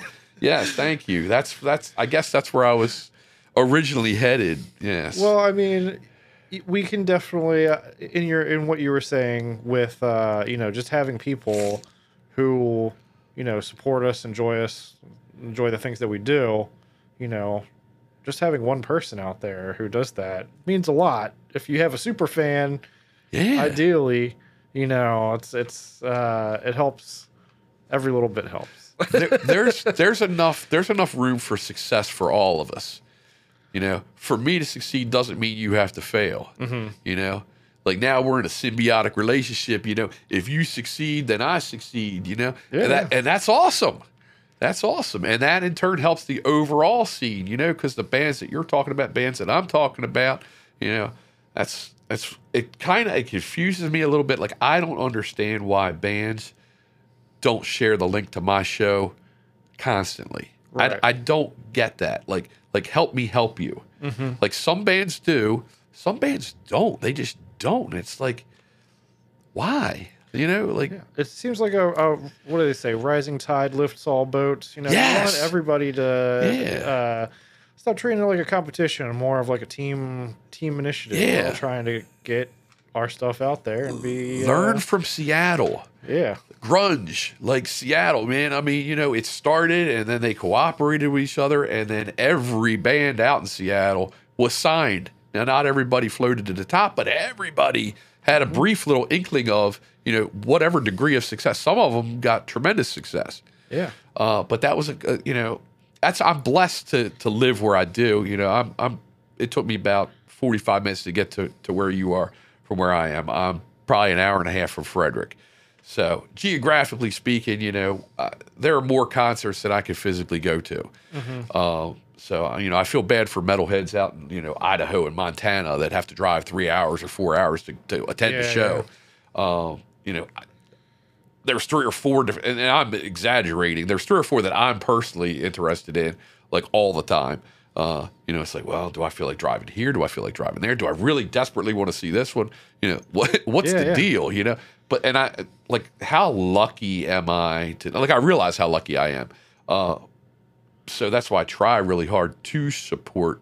You know, and, and even I can't like I, I said the other day, there was a show I wanted to go see at Metro Gallery Friday night but I'd worked all damn week, and I I felt so bad Thursday that I took a COVID test. I failed it, by the way, so I'm completely cool. Um, and I'm boosted, vaccinated, all that bit too. Yep, so yep. yeah, I'm not I'm not spreading the spreading the plague. Uh, but I just, I was so damn worn out. But I said on there, I said, well, you know, I, was, I, I there's no way I could get to a thousand episodes if I'm out doing live rock and roll constantly. Yeah. You know, like like I gotta there's got to be a little give and take. You know, so um, I'm I'm doing my part. You know, you know. Last night I went to live show. Uh, tomorrow I'll be doing a show from my home. Uh, but it's all all helping to, to spread. So where I was going with that was, especially up in Maryland, Maryland Doom Fest. I, I I get a, equate a lot of people see my face and equate me with that festival. Um, I MC that, so I'm introducing you know 30 bands a weekend or something. So I'm you see me a lot. Right. Um, So it's like, okay, there's that guy, you know. And I always joke with him. I'm like, yeah, I'm easy to spot, man. I'll be I'll be the fat old white dude uh, with the goatee and the black t-shirt. you know. Yeah, yeah. Can't miss me. Can't miss me.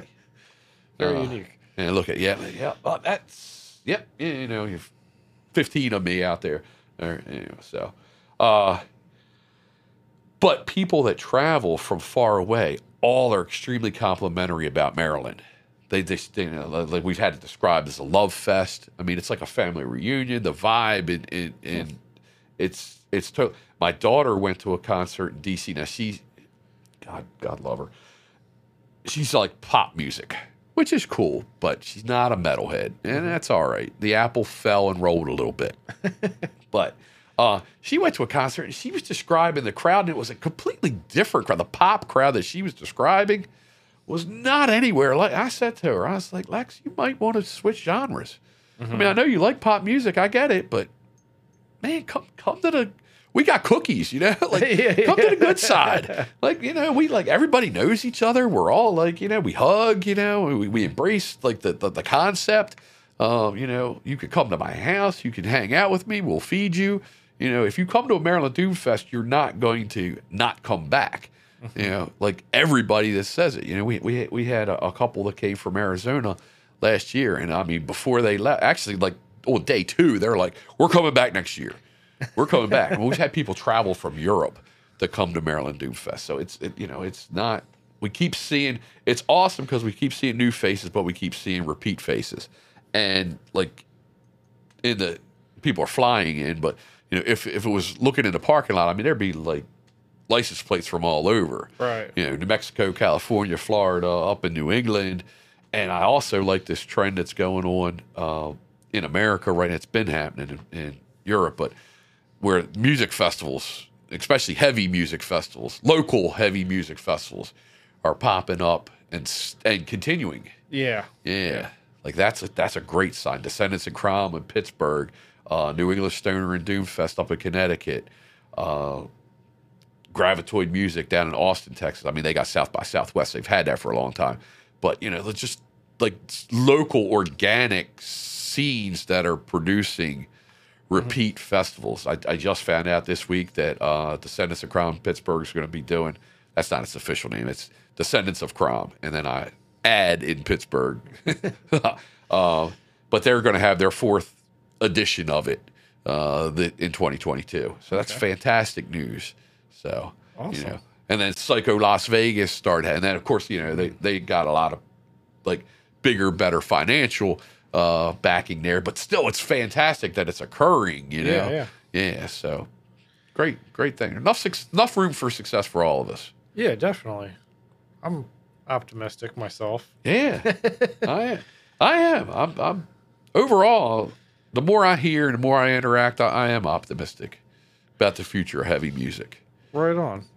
What's uh what would you say is the most difficult part about being a radio guy in 2022? Uh,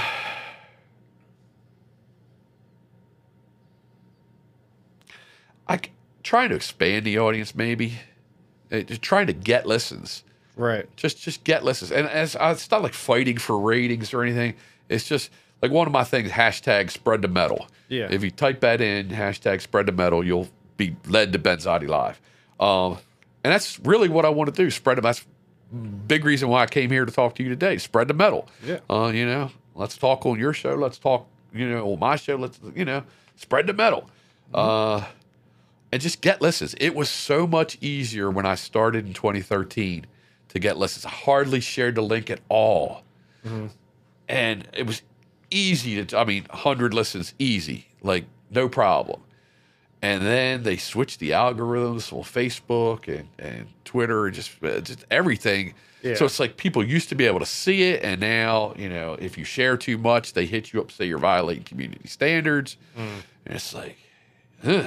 They want you to pay to get Right. out there. Yeah, right, right. Yeah. Yeah, they started that boost thing on, on Facebook. Yeah. So, um, yeah. Well, we'll let people hear it, but you got to pay for it. Right. You know? And it's like, it, it's funny because the same one that they'll say you violated community standards on, they'll send me a thing saying for $14, you know, you can boost this and 39 other people will see it. And I'm like, dude, I just violated your standards, Right. but you want me to pay you mm-hmm. to violate your standards. Now that's bizarre and weird. So it's just it's just difficult to to do. So you know, sometimes I sound like a broken record where I'm asking people on air. I'm not asking for money. I'm asking, please hit the share button. Well, being in a know. band and also doing a podcast, it's the same thing. It's constantly, you know, please connect with us somehow. Yes, somehow, yeah, yeah. And, and but you know, I mean, it's just it's a struggle, and that's you know, if you're in a band, you need like all members of your band and and like their significant others and like your cousins and your aunts and uncles and friends to do it. Yeah. And and I mean, realistically, people, I mean, seriously, it's so simple. Hit like, hit share, comment. Comment drives things. Yeah, yeah. You know, and it's uh, there, there are times where sometimes I want to insert like completely unrelated political nonsense into my music post just so I could generate Right, 500 yeah. comments. But I haven't I haven't reduced myself to that yet. But Yeah, I sometimes teeter on the edge of uh, being intentionally obnoxious in one way or another. Yeah. Emojis recently, just trying to put in as many emojis into my posts as Yeah. possible, just to look like you know uh, somebody who just got a smartphone, right, right, just Yeah. to make it look interesting. I mean, hell, it, this, this guy John from Florida, who's now known as John from Brooklyn, uh, taught me about hashtags. Mm-hmm. Like I had been doing, I I probably did two or three hundred episodes of Ben's Live before he even taught me about hashtags. I'm like, huh? You can do that? What is this? And then I saw it, It- meteoric.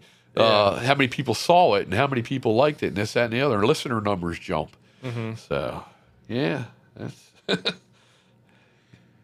Um, let's talk about the nature of music as it is currently. Um, you were around when Napster became a thing.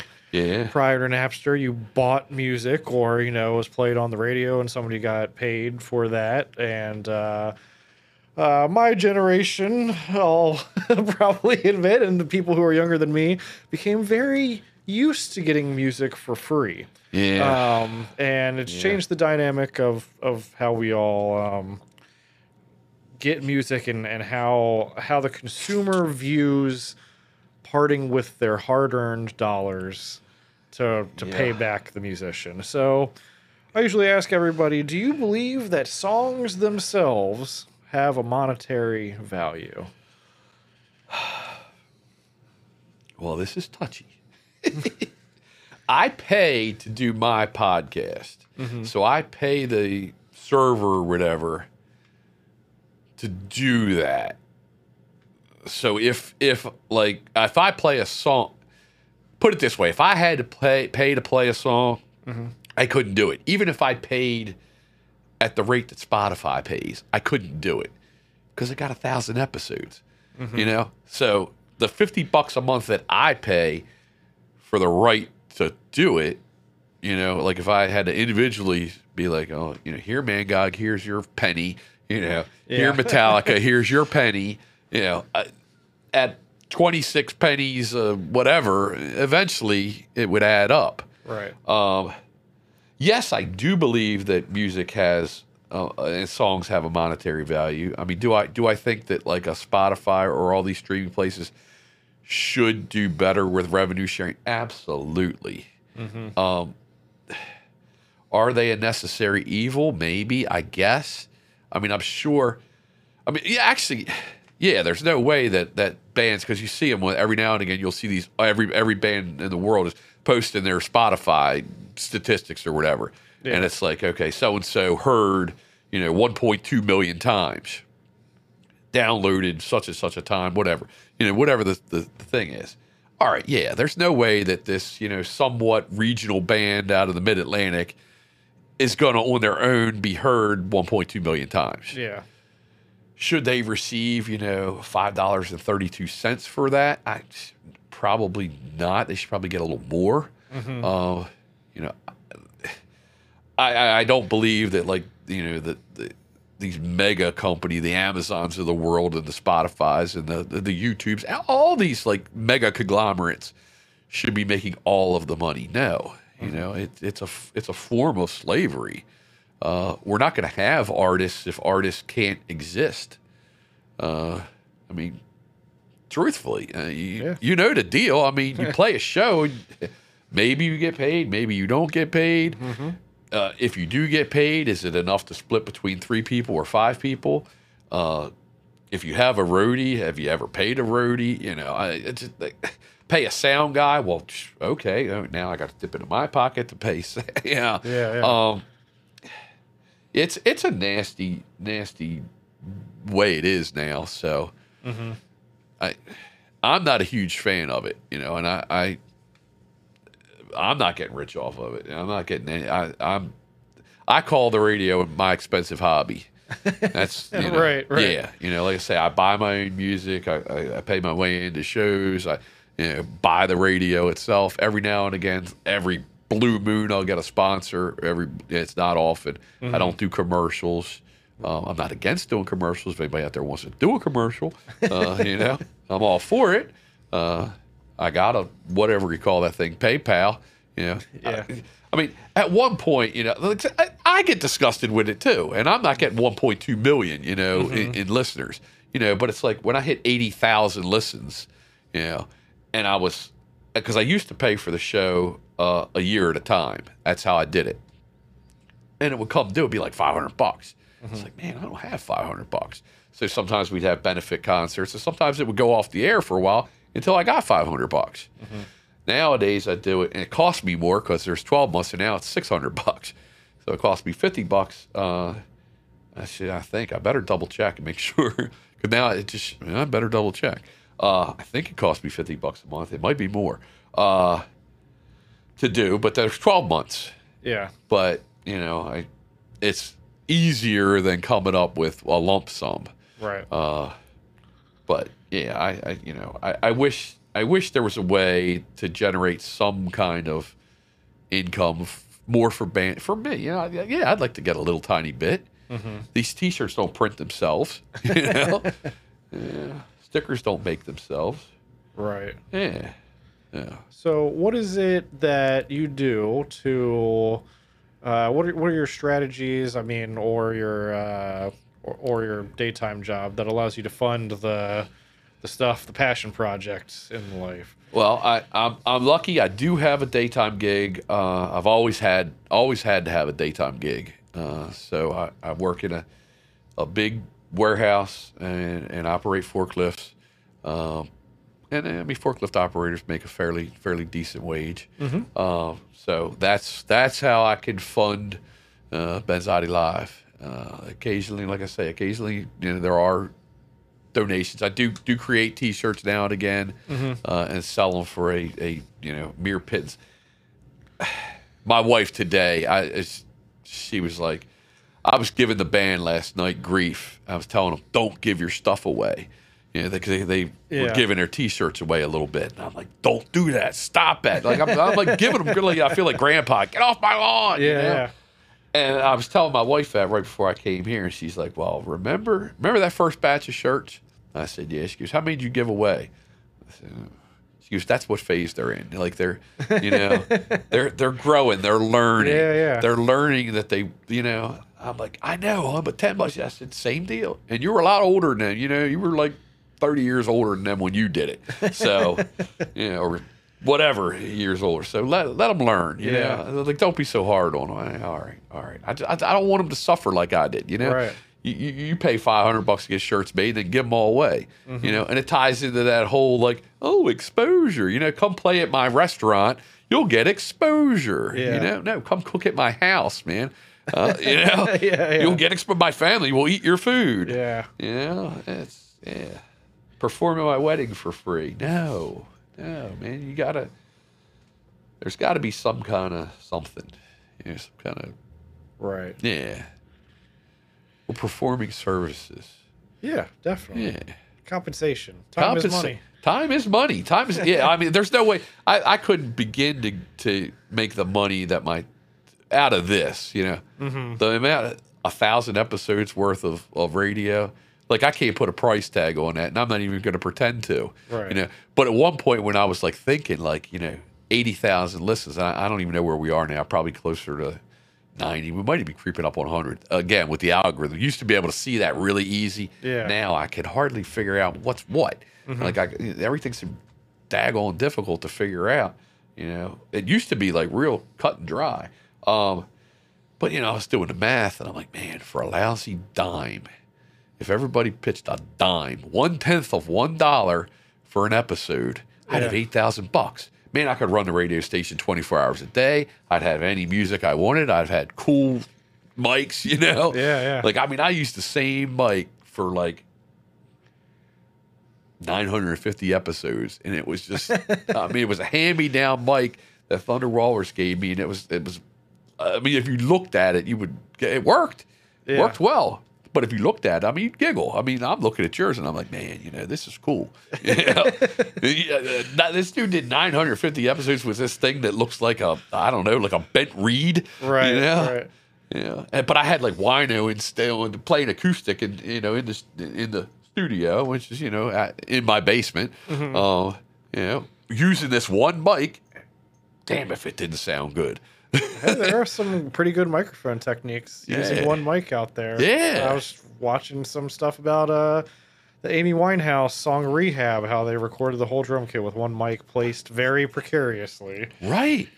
So, um, Yeah. speaking of gear, I guess, do you have a favorite piece of gear that you've owned or used No. ever? No, Not a favorite gear guy? I'm not a gear guy. I don't even have a mic right now.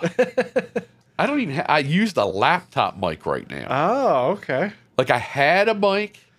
I'm I'm I'm like I'm not a gearhead. I'm not I'm like I I, I make fun of myself on air a lot. Mm-hmm. But it's I mean I'm not, I'm not joking. Like I am joking, but everything I'm saying is true. Yeah. Like I'm literally stupid when it comes to this stuff. Like I you know it- the people say, "Oh, you know great computers. You do a radio show." I'm like, "Yeah, I know how to do my radio show." But as soon as the first thing goes wrong, then I'm I'm like flopping around like a fish out of water. So what happened was I had this mic and it worked great, and then somehow I hit a button and I don't know what button I hit, and then I hit another button to try and fix it, and then I hit a button. And then I started getting echoes. I mean, I, I couldn't get out of it. Like I could not Oh, wow. yeah. So I had to get my friend to come and like fix the situation. He couldn't figure out how to get the mic back. Huh. So now I have this nice mic. I don't know what brand it is, but it was a nice mic. Still is a nice mic. It just sits off to the side. And now I just use that. That's a shame. It is a shame. It is a shame. But to tell you the truth, I liked I liked the sound of the old mic that I made fun of that I did the first 950, and I liked the uh, the old way I used to use uh, Sam Broadcaster in connection with Spreaker, and now I just use Spreaker because I couldn't figure out how to do the Sam Broadcaster, and then it was explained, well, you really don't need it, and it's easy to do that. I'm like, well, easy, easy in me is fine, you know. If it involves any kind of anything, then uh, it's not. It's not- I'm by myself. I don't have any. Right. There's nobody I can lean on and be like, hey, you know, uh, Yeah. nobody's like, here, I got this, I got this, you know. Yeah. It's no, I screw it up and it's screwed up, and then it's screwed up until somebody fixes it. So, yeah, I, I, I got nothing for gear. I, got- understand. yeah, I just, yeah.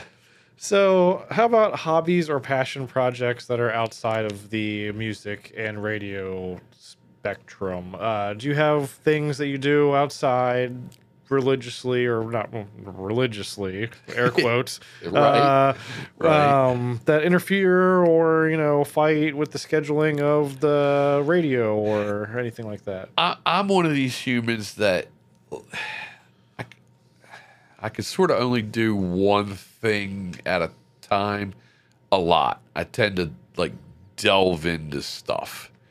Um, so I was really, really into rock and roll, really into metal. And then um, right around 95 ish, uh, I stopped. Uh, my my one bandmate died. My other bandmate quit. Uh, the band dissolved. I ended up in a relationship. It was just a, a, a lot. So I just I, I kind of like I don't want to say abandoned rock and roll, but I switched a lot of heavy emphasis. I wasn't doing two, three, four, five shows a week, not radio shows, just like live shows. Um, I just I, I, I listen to like 70s rock in my spare time and, and I, I just got into other stuff. And then I got heavily into motorcycles. And I did motorcycles for years. I mean, got heavily into them. Um, and then I wrecked, or was wrecked, however you want to look at it. Uh, I was in a, I don't want to call it near fatal because that's more than it was, but eh, I mean, you know, any wreck on a motorcycle could be fatal. Yeah. Uh, but it was bad enough. It broke both my arms, and you know, called me broken arm Dave for like six months. Uh, so that it that changed my life, and then I, I, I, I didn't, I evolved, uh, not evolved, but I got out of motorcycle. My my frame on my my frame on my body was bent in several places. My frame on my motorcycle was broken two places. Uh, so I got out of motorcycles for a long, long time. Just this past year, I, I got a, a new one. Well, new to me. It's a 2005, but it's new to me. Uh, so yeah, I, I love motorcycles. I still love motorcycles, and I, I like riding them. Um, does it impact my my radio? now? because I'm not like that passion's the ra- the music passion is still strong. Um, I used to, I, I still love beer. I love beer, but beer doesn't love me. Uh, I get gout now. Okay. Uh, yeah. Oh God, I never wish that on you or any other person in the world. Got a coworker with gout. Oh, so you've heard, you know, it's terrible. Oh my God. And uh, it's so bad that I just, I, I haven't quit, but I don't drink. So I don't have any like, you know, no little chips, no milestones, no celebrations, no nothing. It's just, you know, like, I mean, had you said you want a beer, I would have said, yeah, okay. Had you said you want six beers, I'd be like, no, no, no, no, no, you know, Right. no, because I'm scared to death. You know, I got it in my left knee, and it's like, jeez, a whiz. I thought the big toe was bad, and the big toe was god awful. Like it was dreadful. But then I got it in the knee, and it's like you pray for death. You know, it's like uh, I cannot function. You know. Yeah. Um. So, yeah, but yeah, and uh, and beer did get in the way of life. You know, quite a few separate times over, over the year, but I never quit for that. You know, it, it was gout that finally. Uh, and like I said, I'm not a quitter. I have not quit. I just, uh, I just I'm just not active. Yeah, yeah. I'm not not a you know like practicing. I'm not a practicing drunkard right now. you Yeah, know? yeah. And I, I I don't know if I'm ever going to foresee it coming back. But the funky thing is, man, I I also like I would have like not quit quit many many years ago had I known it was going to be hard. You know, like when when when the state was like, you have to quit because we dictate what you say. You know, Right. You must live this way. You must attend this meeting, and you must, you know, Uh-huh. not, not consume this beverage. Uh, I fought that tooth and nail. I'm like, no, man, you you know, you can't tell me what to do. Uh huh. Uh, but yeah. Oh, and I, I, I love reading. That is, I love reading. Uh, I there have been several days in my life, uh, just random days where I've writ, writ, uh, not written. That'd be really something. Read an entire novel in a day. Not a tremendous size novel, you know, not like Stephen King's big big Right, books, right. but like a you know a three hundred page novel. Yeah, I used to be able to do that. yeah. Brain It's- doesn't work like that anymore for some reason. Yeah. It's working on it. yeah, I, I just so I you know I just I got two books now from the library right now. Um, so I yes I support my local library, support my local bookstore. Yeah, Fiction, I like nonfiction, yeah, anything. anything. Awesome. Yeah, I like to read. I watch Jeopardy all the time, you know, at, at TV. I was like, how do you know this stuff? I'm like, I read. yeah, fair enough. Uh, you know, it's- that, that, that's, that's how I, you know, I, I watch some stuff and I read. I read a lot, you know, and I, I read like a, a variety of topics. You know, it doesn't, I don't have like a specific thing that I'm, you know, really, really into.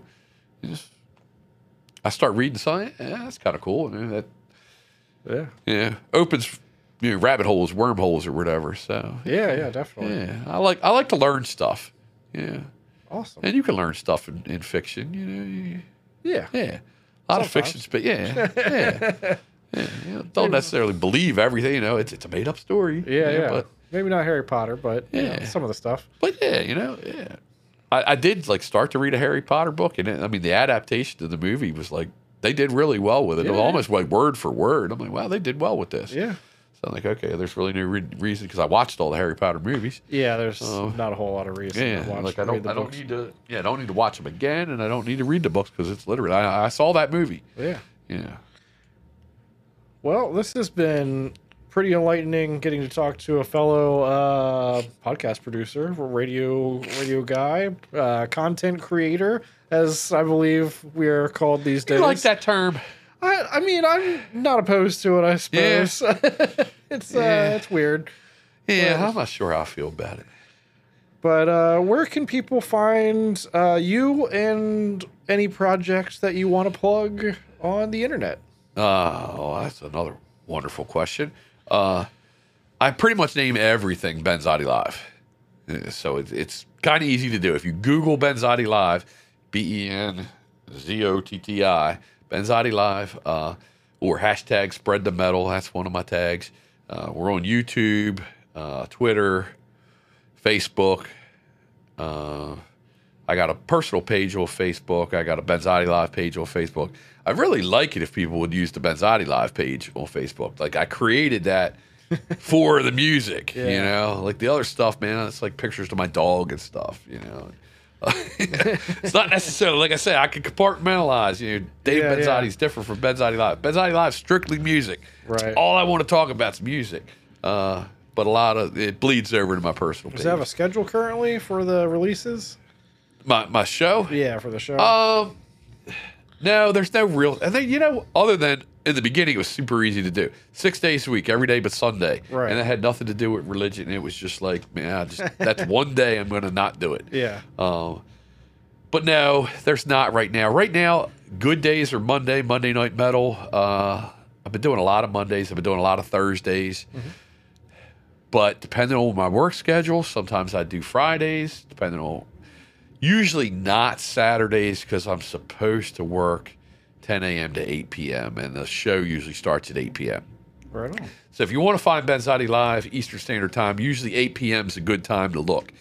Any of the links will take you to the show, and then if you go to Spreaker, uh, so that's where it is. Spreaker, S P R E A K E R, Spreaker.com. If you follow us on Spreaker, which we 80 some thousand listens, we've got like 200 some followers. I don't understand that. That's, those 200 people did not listen, you know, Right. 160 whatever like whatever it is they, they listen to the same episode 100 times a piece Yeah. you know every day constantly that that's not how but so i can't understand that at all so apparently a lot of people don't follow us but if you do you get a little notification uh, as soon as we go live uh, twitter there's a benzotti live on twitter instagram uh, where else Oh, damn. Why didn't I say this?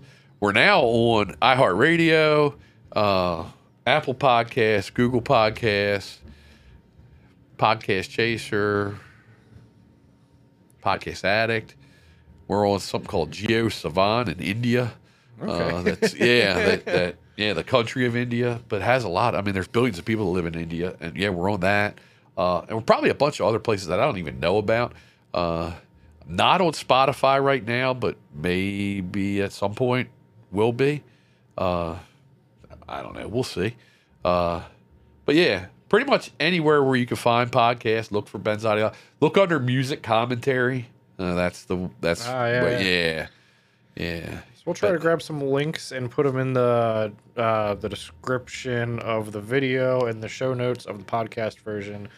Get everybody linked Sweet. up to Ben Benzotti Live uh, as best as they can. Yeah, yeah. It's just it's like I said, it, it is harder to find. Which it's weird. I find it easy, but duh, I know where it is. But yeah, like I say, if you Google it, it's it, you, it'll pop up immediately in, in some way. Like, and usually every day I'll I'll post a link on Facebook and Twitter. Uh, either just a broad like iHeartRadio link or the broad Apple link or or the specific shows. Right. But you know, I think right now there are 69 episodes up on any given spot. So if you if you hit one of those and you, and you like it, you got 68 others you can listen to. So I think it's like 177 hours worth of music or something crazy. You know, 117 hours. There's there's a bunch of music. It'll keep you busy. Like if you you know. Yeah. And not not I don't want any of you to catch COVID, but if you do and you just like want to like dude, all I want to do is listen to metal radio. I got you covered for you know at least a hundred and some odd hours. Yeah. uh, you could just continually and like if you listen to Spreaker, it'll when that one ends, it'll it'll take you to the one before it, it'll take you to the one before it, take you. I don't think uh, Apple or iHeart do that, but maybe they do. I don't know. But you get the main thing, the main yeah. page, yeah, the main page. it, it- you could listen to them, and uh, like I try to label them, like I try to label them ep- episode number. So if Mm-hmm. if you know somebody wants to look up a specific one, I try to name them, which is funny because Yeah, the naming's hard. yeah, you try naming something a thousand times. You know, it's like so now I've gotten to the point where I don't even really make any like true effort into it. I just like steal somebody's song title, ah, steal, borrow, uh, you Yeah. know, whatever, uh, tr- tribute somebody's song title. You know, it's an honor. You know, yeah, take somebody's song title and call the episode that. It's somebody that's in the episode. Uh, and then I, I try to do like a different link photo ev- every time too, which that's also difficult to do. Yeah. Uh, but you know, just so. But then it's it's hard to like tell somebody. So that's why I, I try to label them now. You know, episode one. Like we just had the episode, the one thousandth episode. So if you're looking to check one out, that's a good one to check out. Uh, I mean, there's sometimes I get some cool call-ins. So you know, some some, some cool guests. Uh, had Kings of Liars call in from uh, New York not too long ago. Got Book of Worms calling in. Uh, the one I just posted today. This this was a bizarre show, man. I, uh, I did 971 episodes. Never had this problem. I bring this band down, Strange Highways from Philadelphia. They bring their acoustic instruments. We're going to set up. Normally, what we do, we set up, we talk like a little bit. I play like two or three songs. Then we get into chit chatting a little bit. You strum your guitar, you sing your song. Maybe you'll sing another one. We talk a little bit more. I mm-hmm. play a couple more songs. Then you play a, a, a little bit more. I could not, for the life of me, get a recorded song to play. I started that episode five times. Now the thing with Benzotti Live is it's Benzotti Live, mm-hmm. like warts and all, no overdubs. You get what you get. You know, in the beginning it was funny because I used to get so angry and so frustrated. You know, I mean, it was. I, I look back and I laugh because it's like, oh my god, dude, you took this so seriously. Like I would just get, I'd like turn like red in the face and cuss and yell and scream when stuff went wrong. Now I just like, hey man, it is what it. But now nothing. Oh, knock on wood not much goes wrong. Yeah. But that night, I could not, and I have no idea why. And I'm like, I don't know what to do. Like, I don't know what to do. So, uh, like, we're not talk. Well, actually, we are talking off air because I can't get the thing to get on air. Yeah. So I'm like, well, look, man, you got your guitars. You guys know a bunch of songs. You, you like, you got a bunch of originals. You know a bunch of, of covers. Do you want to just like go live and we'll we'll talk and play songs? They're like, yeah, man, we came here to be on the radio. Let's do it. yeah. Let's do it. Yeah. So we did it, and it was uh, it was episode 972, and it ended up being the ninth month, the 27th. Was that it? Nine- No, nine seven two.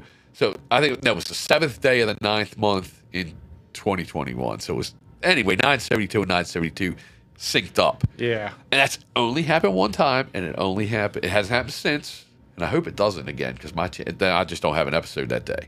Uh, Yeah. You know, because unless I got a, a, a happy like a band there. Yeah. Oh, So, but that was that was really freaky weird. So I reposted that today because they had their record released last night.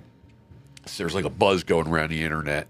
Uh, Strange Highways out of Philadelphia, Pennsylvania. That's they're they are a band that if you don't know now, I'm I'm telling you, you're hearing it on your show, Ed.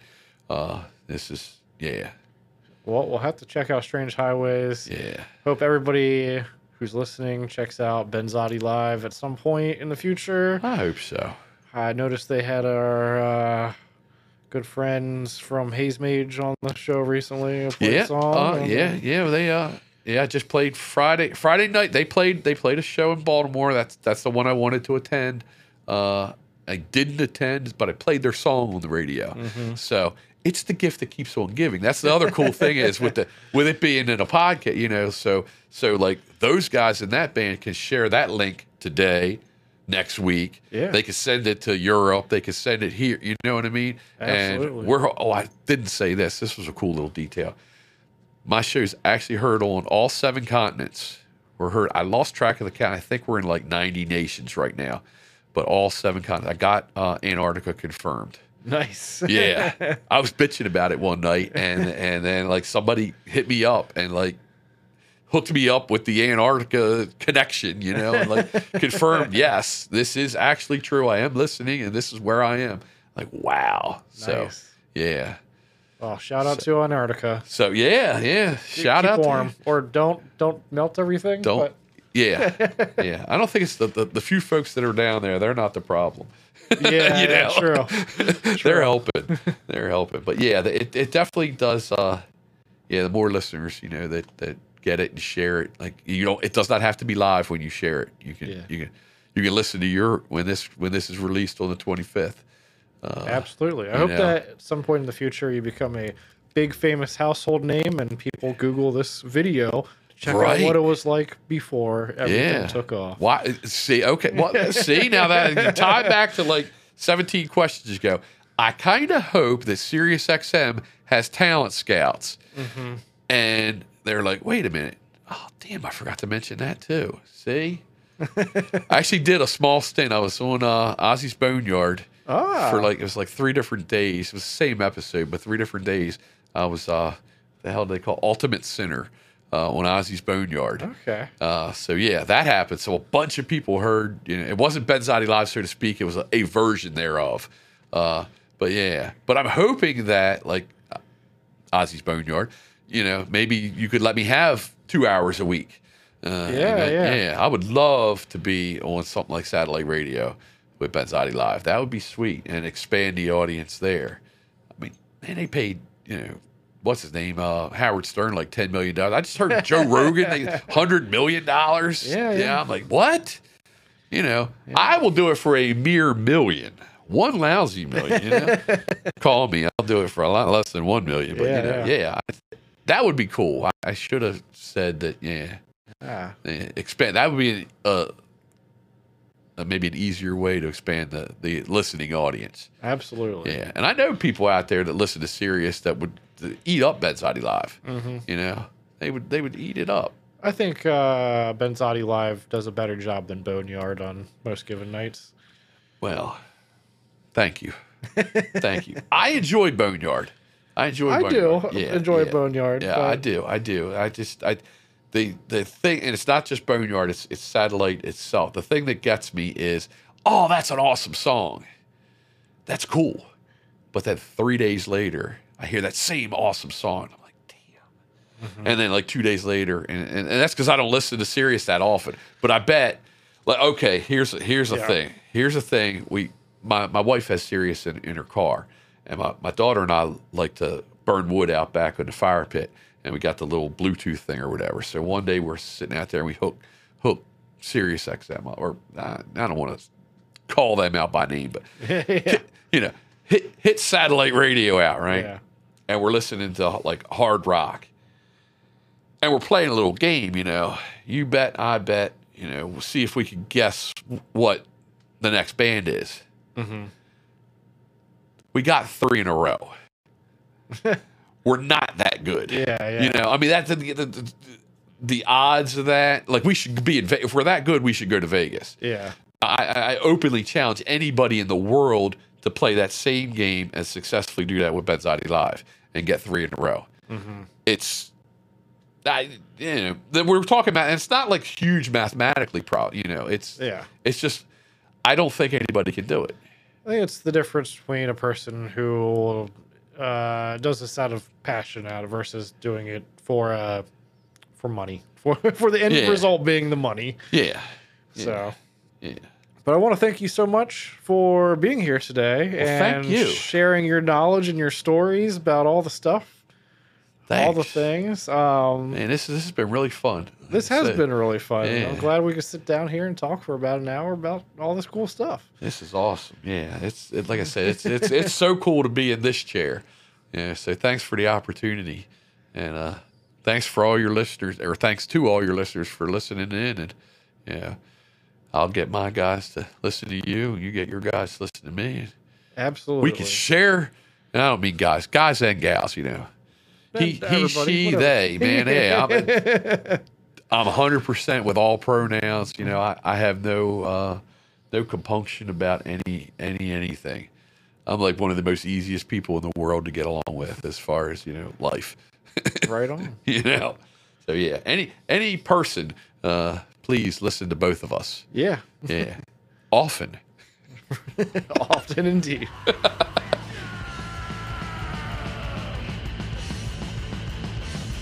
Hey, everybody, if you want to catch us live, we will be playing as members of the band Ralph on April 2nd at JB Love Drafts in Harrisburg, alongside Morbid Cross, Bastard Cross, and Electrocutioner. So, if you're a fan of thrash, that's where you're going to want to be again on April 2nd at JB Love Drafts in Harrisburg.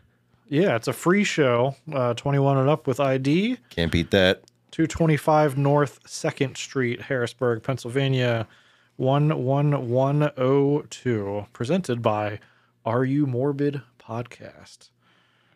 Now, if you're watching this video out there in the internet land, please give a thumbs up and subscribe to the uh, button. Uh, that I think way. it's down, somewhere? right? Down button is right there. Down? Subscribe. Yeah, yeah. Subscribe. I don't know. Uh, if you're listening to the audio podcast, uh, please consider leaving a review because that helps us a lot on all the plat- podcast platforms. Yeah, you don't have to leave any comments. Just the number of stars, which will be five. yeah, yeah. Otherwise, it will uh, be five. As Bomani Jones says, if you rate us four stars, I'm inclined to believe you are a hater. yes, I'm a five star man. it's brought to you by Medusa Head Media. You know what Medusa Head Media is? I certainly do. Right on. It is our overarching umbrella company that covers everything that we do audio, visual, and print media, I believe. Right on, brother. You can contact us at medusaheadmedia at gmail.com. Please do. Lastly, this is recorded at Orion Studios in Baltimore, Maryland. Thank you to our guest, Mr. Mr. Benzotti. Mr. Dave Benzotti, Kyle, Kermit, and of course, you, the listeners, viewers, And your boy over here. and your boy. Take care.